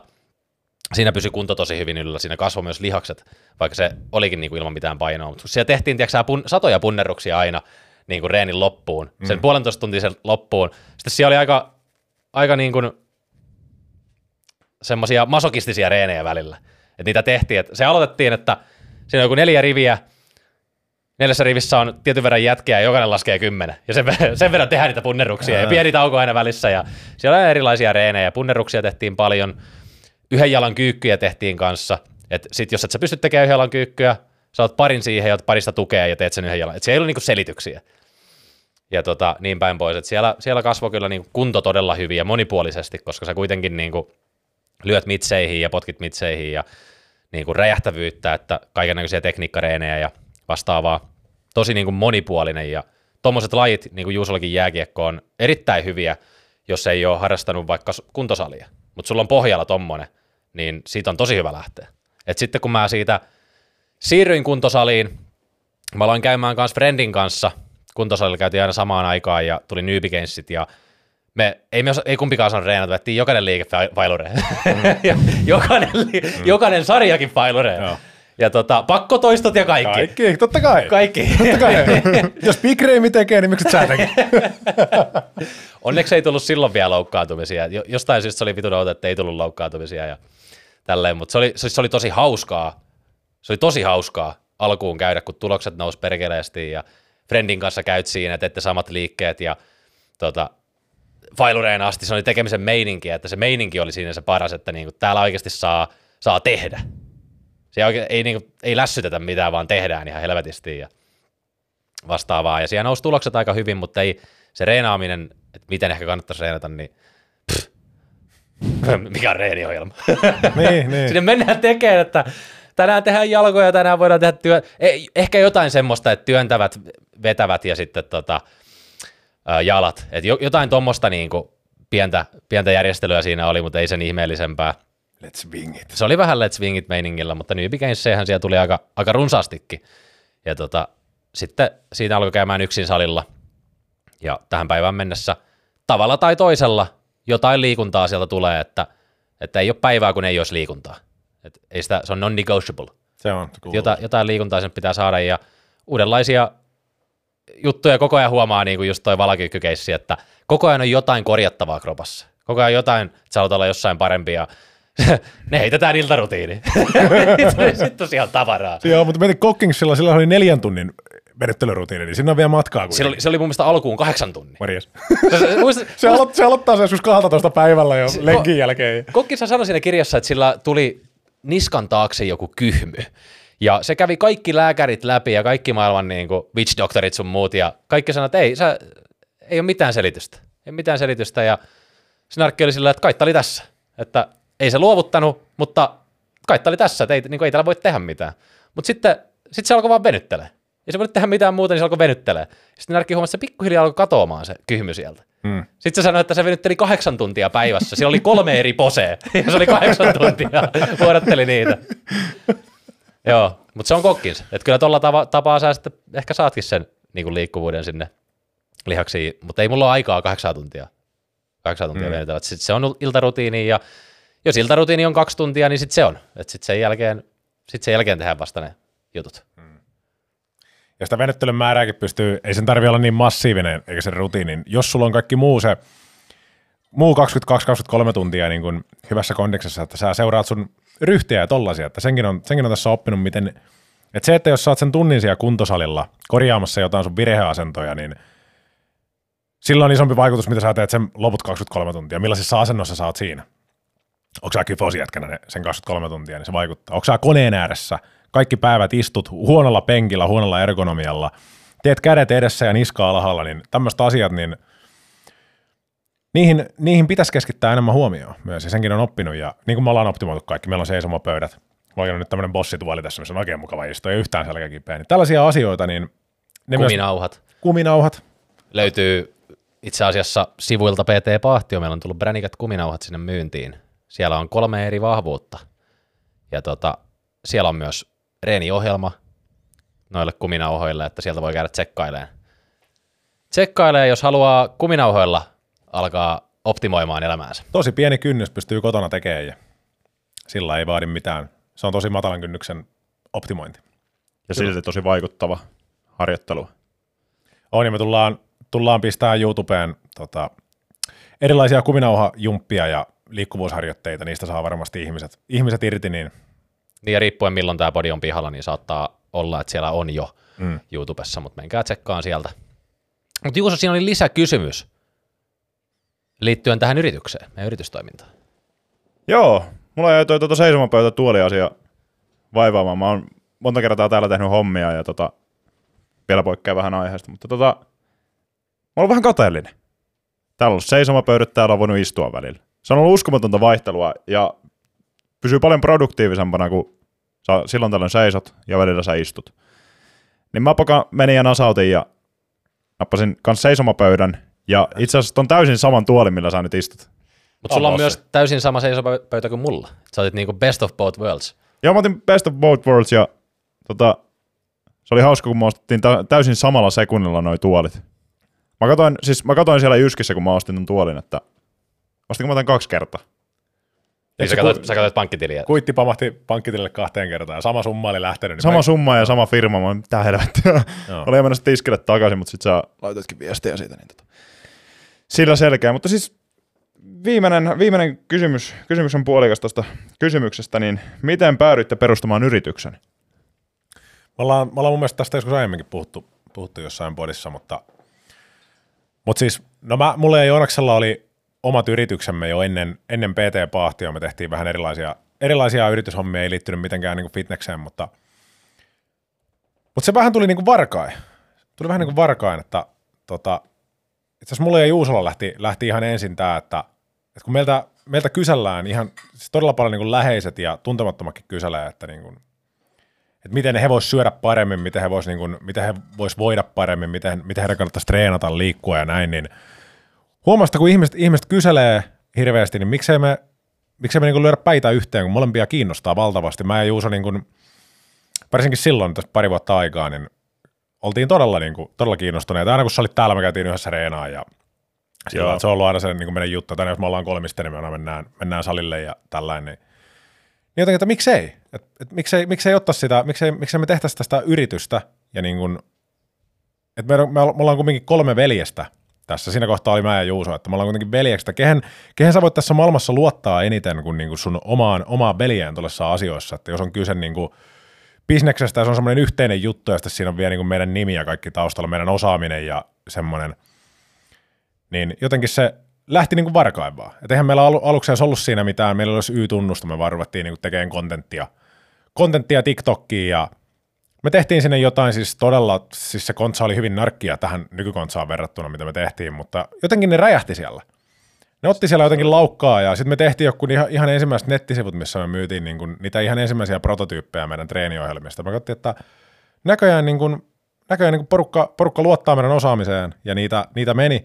Ja sen jälkeen, kun pyydettiin Joonasta mukaan tähän, niin, niin sitten tämä rupesi olla jo semmoista, että pistetään, pistetään niin kuin Y-tunnus pystyyn, että Joonas toi oman osaamisensa kaikki niin kuin visuaaliset asiat ja paljon silmää, paljon niin kuin eri, että Jo- Joonas toi myös sitä vammojen ehkäisyä ja sellaista ihan, että kaikilla tulee se omat, omat vahvuudet tässä mukaan, että kolme, kolme veljestä, kun me kaikki tuodaan ne omat vahvuudet siihen, niin se on paljon parempi kuin, että siinä on yksi, yksi tyyppi tekemässä kaiken. Ja se oli tosi otollinen aika. Mä muistin, kun me oltiin mökillä terassilla.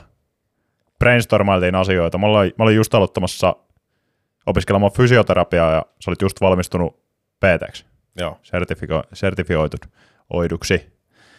Siinä sitten brainstormailtiin ja tehtiin tämmöinen päätös. Ja sä mainitsit niistä sivuista, niin haluatko sä nähdä, kuinka narkit ne oli? onko, onko sulla joku kuva meidän ekoista sivuista?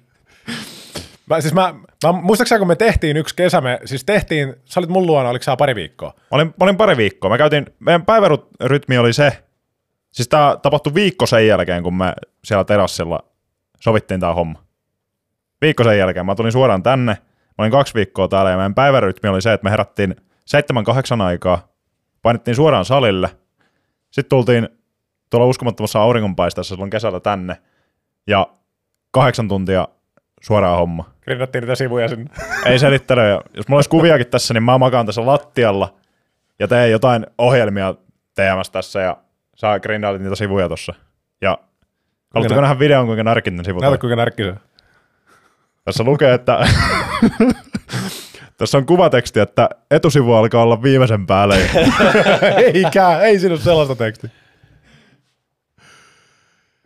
Kyllähän se klataa on. Siis must, musta tausta ja just tommonen niinku paintilla, paintilla tehdyn näköinen, näköinen sivu, missä on hirveä määrä tekstiä ja tosi, tosi klatainen sivu. Siis, ja hidas sivu.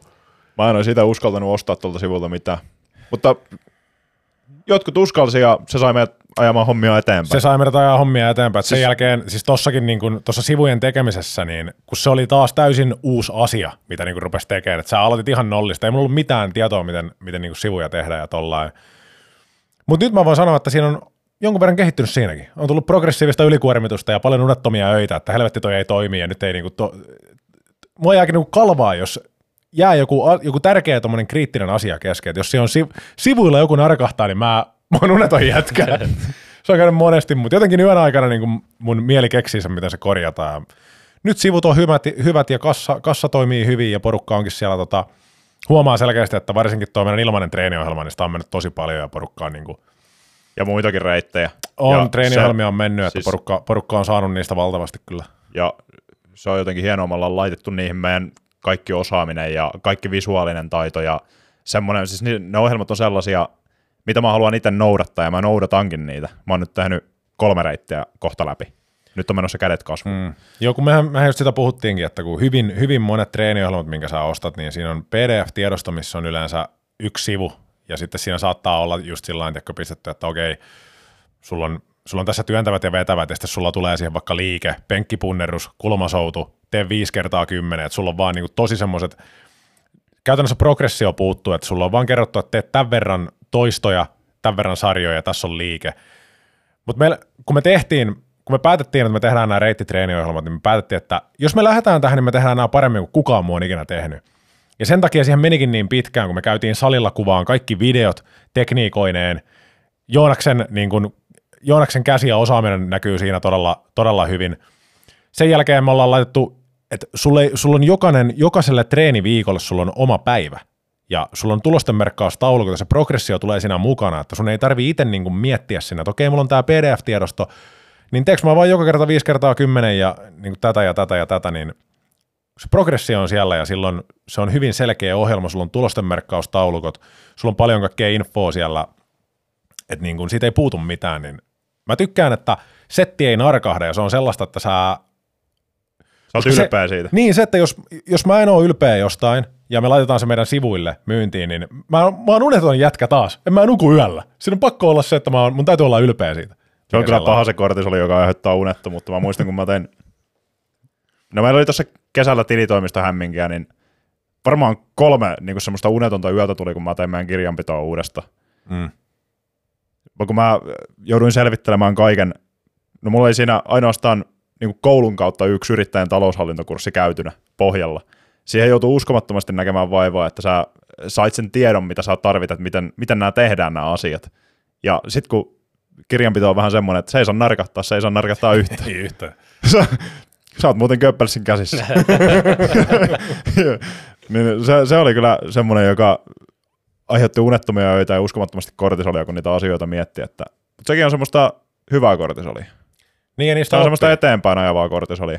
Niin ja kaikista noista oppii, mitä me ollaan tehty, että niinku, et ei, ei se ole pelkästään, että meillä on tämä meidän, meidän PT-pahtio-yritys, niinku, totta kai yrittämiseen sisältyy niin paljon kaikkia sellaisia asioita, mitkä totta kai sitten, niinku, että mieluummin, että niitä ei olisi, mutta koska ne on, niin ne on pakko opetella ja opiskella ja tulla paremmaksi niissä ja tehokkaammaksi, niin tässä on kun Varkaan oppinut niinku, ylläpitään hyvää verkkokauppaa, nettisivuja, Juuso on oppinut niinku, noita tili, tilihommia, noita talous, taloushallinnon asioita, niin kuin, vaikka Jo- Joonaks olikin, Joonaksella on yritys, joka niin kuin nimenomaan keskittyy vielä kaikkeen just valokuvaamiseen, videoon, editointiin ja tällaiseen valotuksiin sun muihin, niin setti on, setti on niin kuin, sä oot tuonut osaamista tähän ja se on vaan niin kuin nostanut tätä settiä. Tämäkin paranee silti koko aika. Tämä paranee, siis tämä on hyvin vaikea ympäristö tehdä. siis tää, tää kämppä on, mutta tää onkin, tää onkin tämmönen kämppä. Et jos, jos jostain haluaa haastetta, niin, niin kuin videokuvaamiseen, valokuvaamiseen ja mihin tahansa, niin se on tämä kämppä. Mutta tota, joo, täälläkin on tehty uskomattomia asioita ja sekin vaan, mitä sä tuossa kerroit, niin jos joku haluaa aloittaa yrittämisen, niin ei se vaadi mitään muuta kuin sen, että sä alkuun osaat sen sun alan. Et se periaatteessa vaatii vaan sen. Sä osaat sen sun alan. Ihan sama mikä ala se on, sun täytyy se osata. Jos et sä osaa sitä, niin give it a go, good riddance. Call it a day. Et kaiken muun pystyy oppimaan ja sun on pakko oppiakin ne asiat siinä niin kuin mennessäsi ja tehdessäsi. Et niitä tulee aivan varmasti. Ja se vaan helpottaa, että meitäkin on kolme. Et jos sä oot vaan yksi tekemässä, niin se on varmaan on hyvin vaikeaa. Sulla on uskomatonta kortisolia siellä päällä. Et jos sun pitää vielä niin kuin tehdä sisällöntuottoa sinne, sun täytyy tehdä verojuttuja, sun täytyy tehdä nettisivuja, sun täytyy tehdä ohjelmat ja olla asiakkaiden kanssa yhteydessä ja Siinä on aika paljon yhdelle ihmiselle, että jos haluaa perustaa yrityksen, niin kannattaa harkita, että ottaisiko siihen yhtiökumppanin mukaan, joka tuo nimenomaan osa, omat osaamisensa, koska pakostikin tulee alueita, missä te, te kumpikaan ette osaa mitään. Niin se on kiva jakaa sitten se osa-alue sieltä, mm. tai osa-alueet, että ota sä toi, mä otan tää.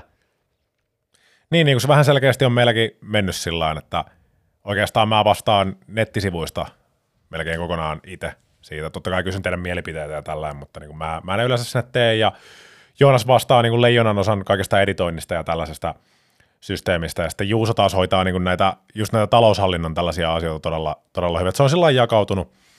Ja kaikki, se vapauttaa just sitä aikaa, että me kaikki pystytään olemaan niin kuin valmentajien, tai siis asiakkaiden, valmennettavien kanssa tässä niin kuin mukana ja tekeen ohjelmat. Ja sillä että et kuvitellaan, että jos tässä olisi, mieti, jos tässä olisi vain yksi jätkä, niin ei pystyisi tekemään kaikkea. Se työn jälki ei voisi olla niin hyvä, jos sulla olisi kaikki toi sun niskassa kummittelemassa. Siksi on niin arvokasta, että meitä on kolme tässä. Joo, se olisi huomattavasti narkempaa sen jälkeen kaikessa. Ois. Ja kuka, tai se jätkä, joka on yksin siinä, niin se ei nuku. se ei nuku. Mieti, miten sä saat mahdotettua salit ja venyttelyrutiinit ja kirjan lukemista kaikki sinne. Et sä, ne on niitä bon- bonareita siellä. Jep. Mutta mut se vaan kieli myös siitä, että kun on niin kuin, meilläkin kuuntelijoita, joilla on saattaa tehdä pitkää, pitkää duunipäivää, herätä aikaisin ja on hektinen arki ja tällä ja ei mennä löytyä sitä aikaa sieltä, niin se on aina sitä, että jo, jo, jostain pitää joustaa. Mutta kuitenkin se pitää vaan aina jokaisen kohdalla miettiä, että mistä, mistä sitä sitten joustaa. Et kuitenkin silloin kun ihminen voi hyvin ja on terve, niin yleensä silloin ne muut asiat on helpompia kuin silloin, että ei ole terve. Se on just näin. Sivuilta löytyy uskomattomia asioita. Mitä sieltä löytyy? Sieltä löytyy muun muassa näitä uskomattomia mikromuovivapaa pulloja, jotka pitää sun juoman lämpötilan sellaisena kuin sä niin sen sinne laitat. Ja tota, porukka on näistä, näitä, näistä digannut, ja itse asiassa just ennen kuin aloitettiin podi, niin tästä tuli kaveri noutaan pari pulloa, että se on ihan myös mahdollista, että jos et halua tilata, niin se on mahdollista noutaa kahdelta paikkakunnalta, Tampereelta ja Joensuusta. Totta kai ilman postimaksuja. Joo, jos et halua, että postitetaan, niin Tampereelta tai Joensuusta voi sitten, voi sitten noutaa. Sun pitää just ottaa vähän lisää pulloja tästä, tästä mukaan sitten. Pitää ottaa muutama. Ja kuminauhassa sama homma. Kuminauhassa sama homma, että niitä voi kans noutaa ja sitten niitä voi tilata ja niin päin pois. Ne kannattaa kans ottaa haltuun. Ja tota, sitten sieltä löytyy totta kai valmisohjelmat niin treeniin kuin ravintoonkin. Ja mitä muuta? Siellä on uskomaton kokkikirja. Se on kokkikirja budjetilla, missä ollaan tässä nyt tämä ja viime jakso, niin puhuttukin niistä resepteistä ja näin, niin se löytyy sieltä. Ja tota, meillä on siellä räätälöidyt ohjelmat, meillä on siellä henkilökohtainen valmennus ja onko meillä Juuso muuta, muuta siellä? Meillä on siellä hyviä laskureita. Niitä laskureita muuten porukka on selkeästi digannut, kun katsoo, katsoo statseja, niin porukka käy siellä, että niistä on, niistä on saanut ihmiset hyötyä. Käykää ihmiset tsekkaa, mitä kaikkia laskureita meidän sivuilta löytyy. Hyvinvointi. Ja jos herää mitä tahansa kysyttämään, niin Instagram PT Pahti ja tulkaa laittaa viesti. Done. Done. Done.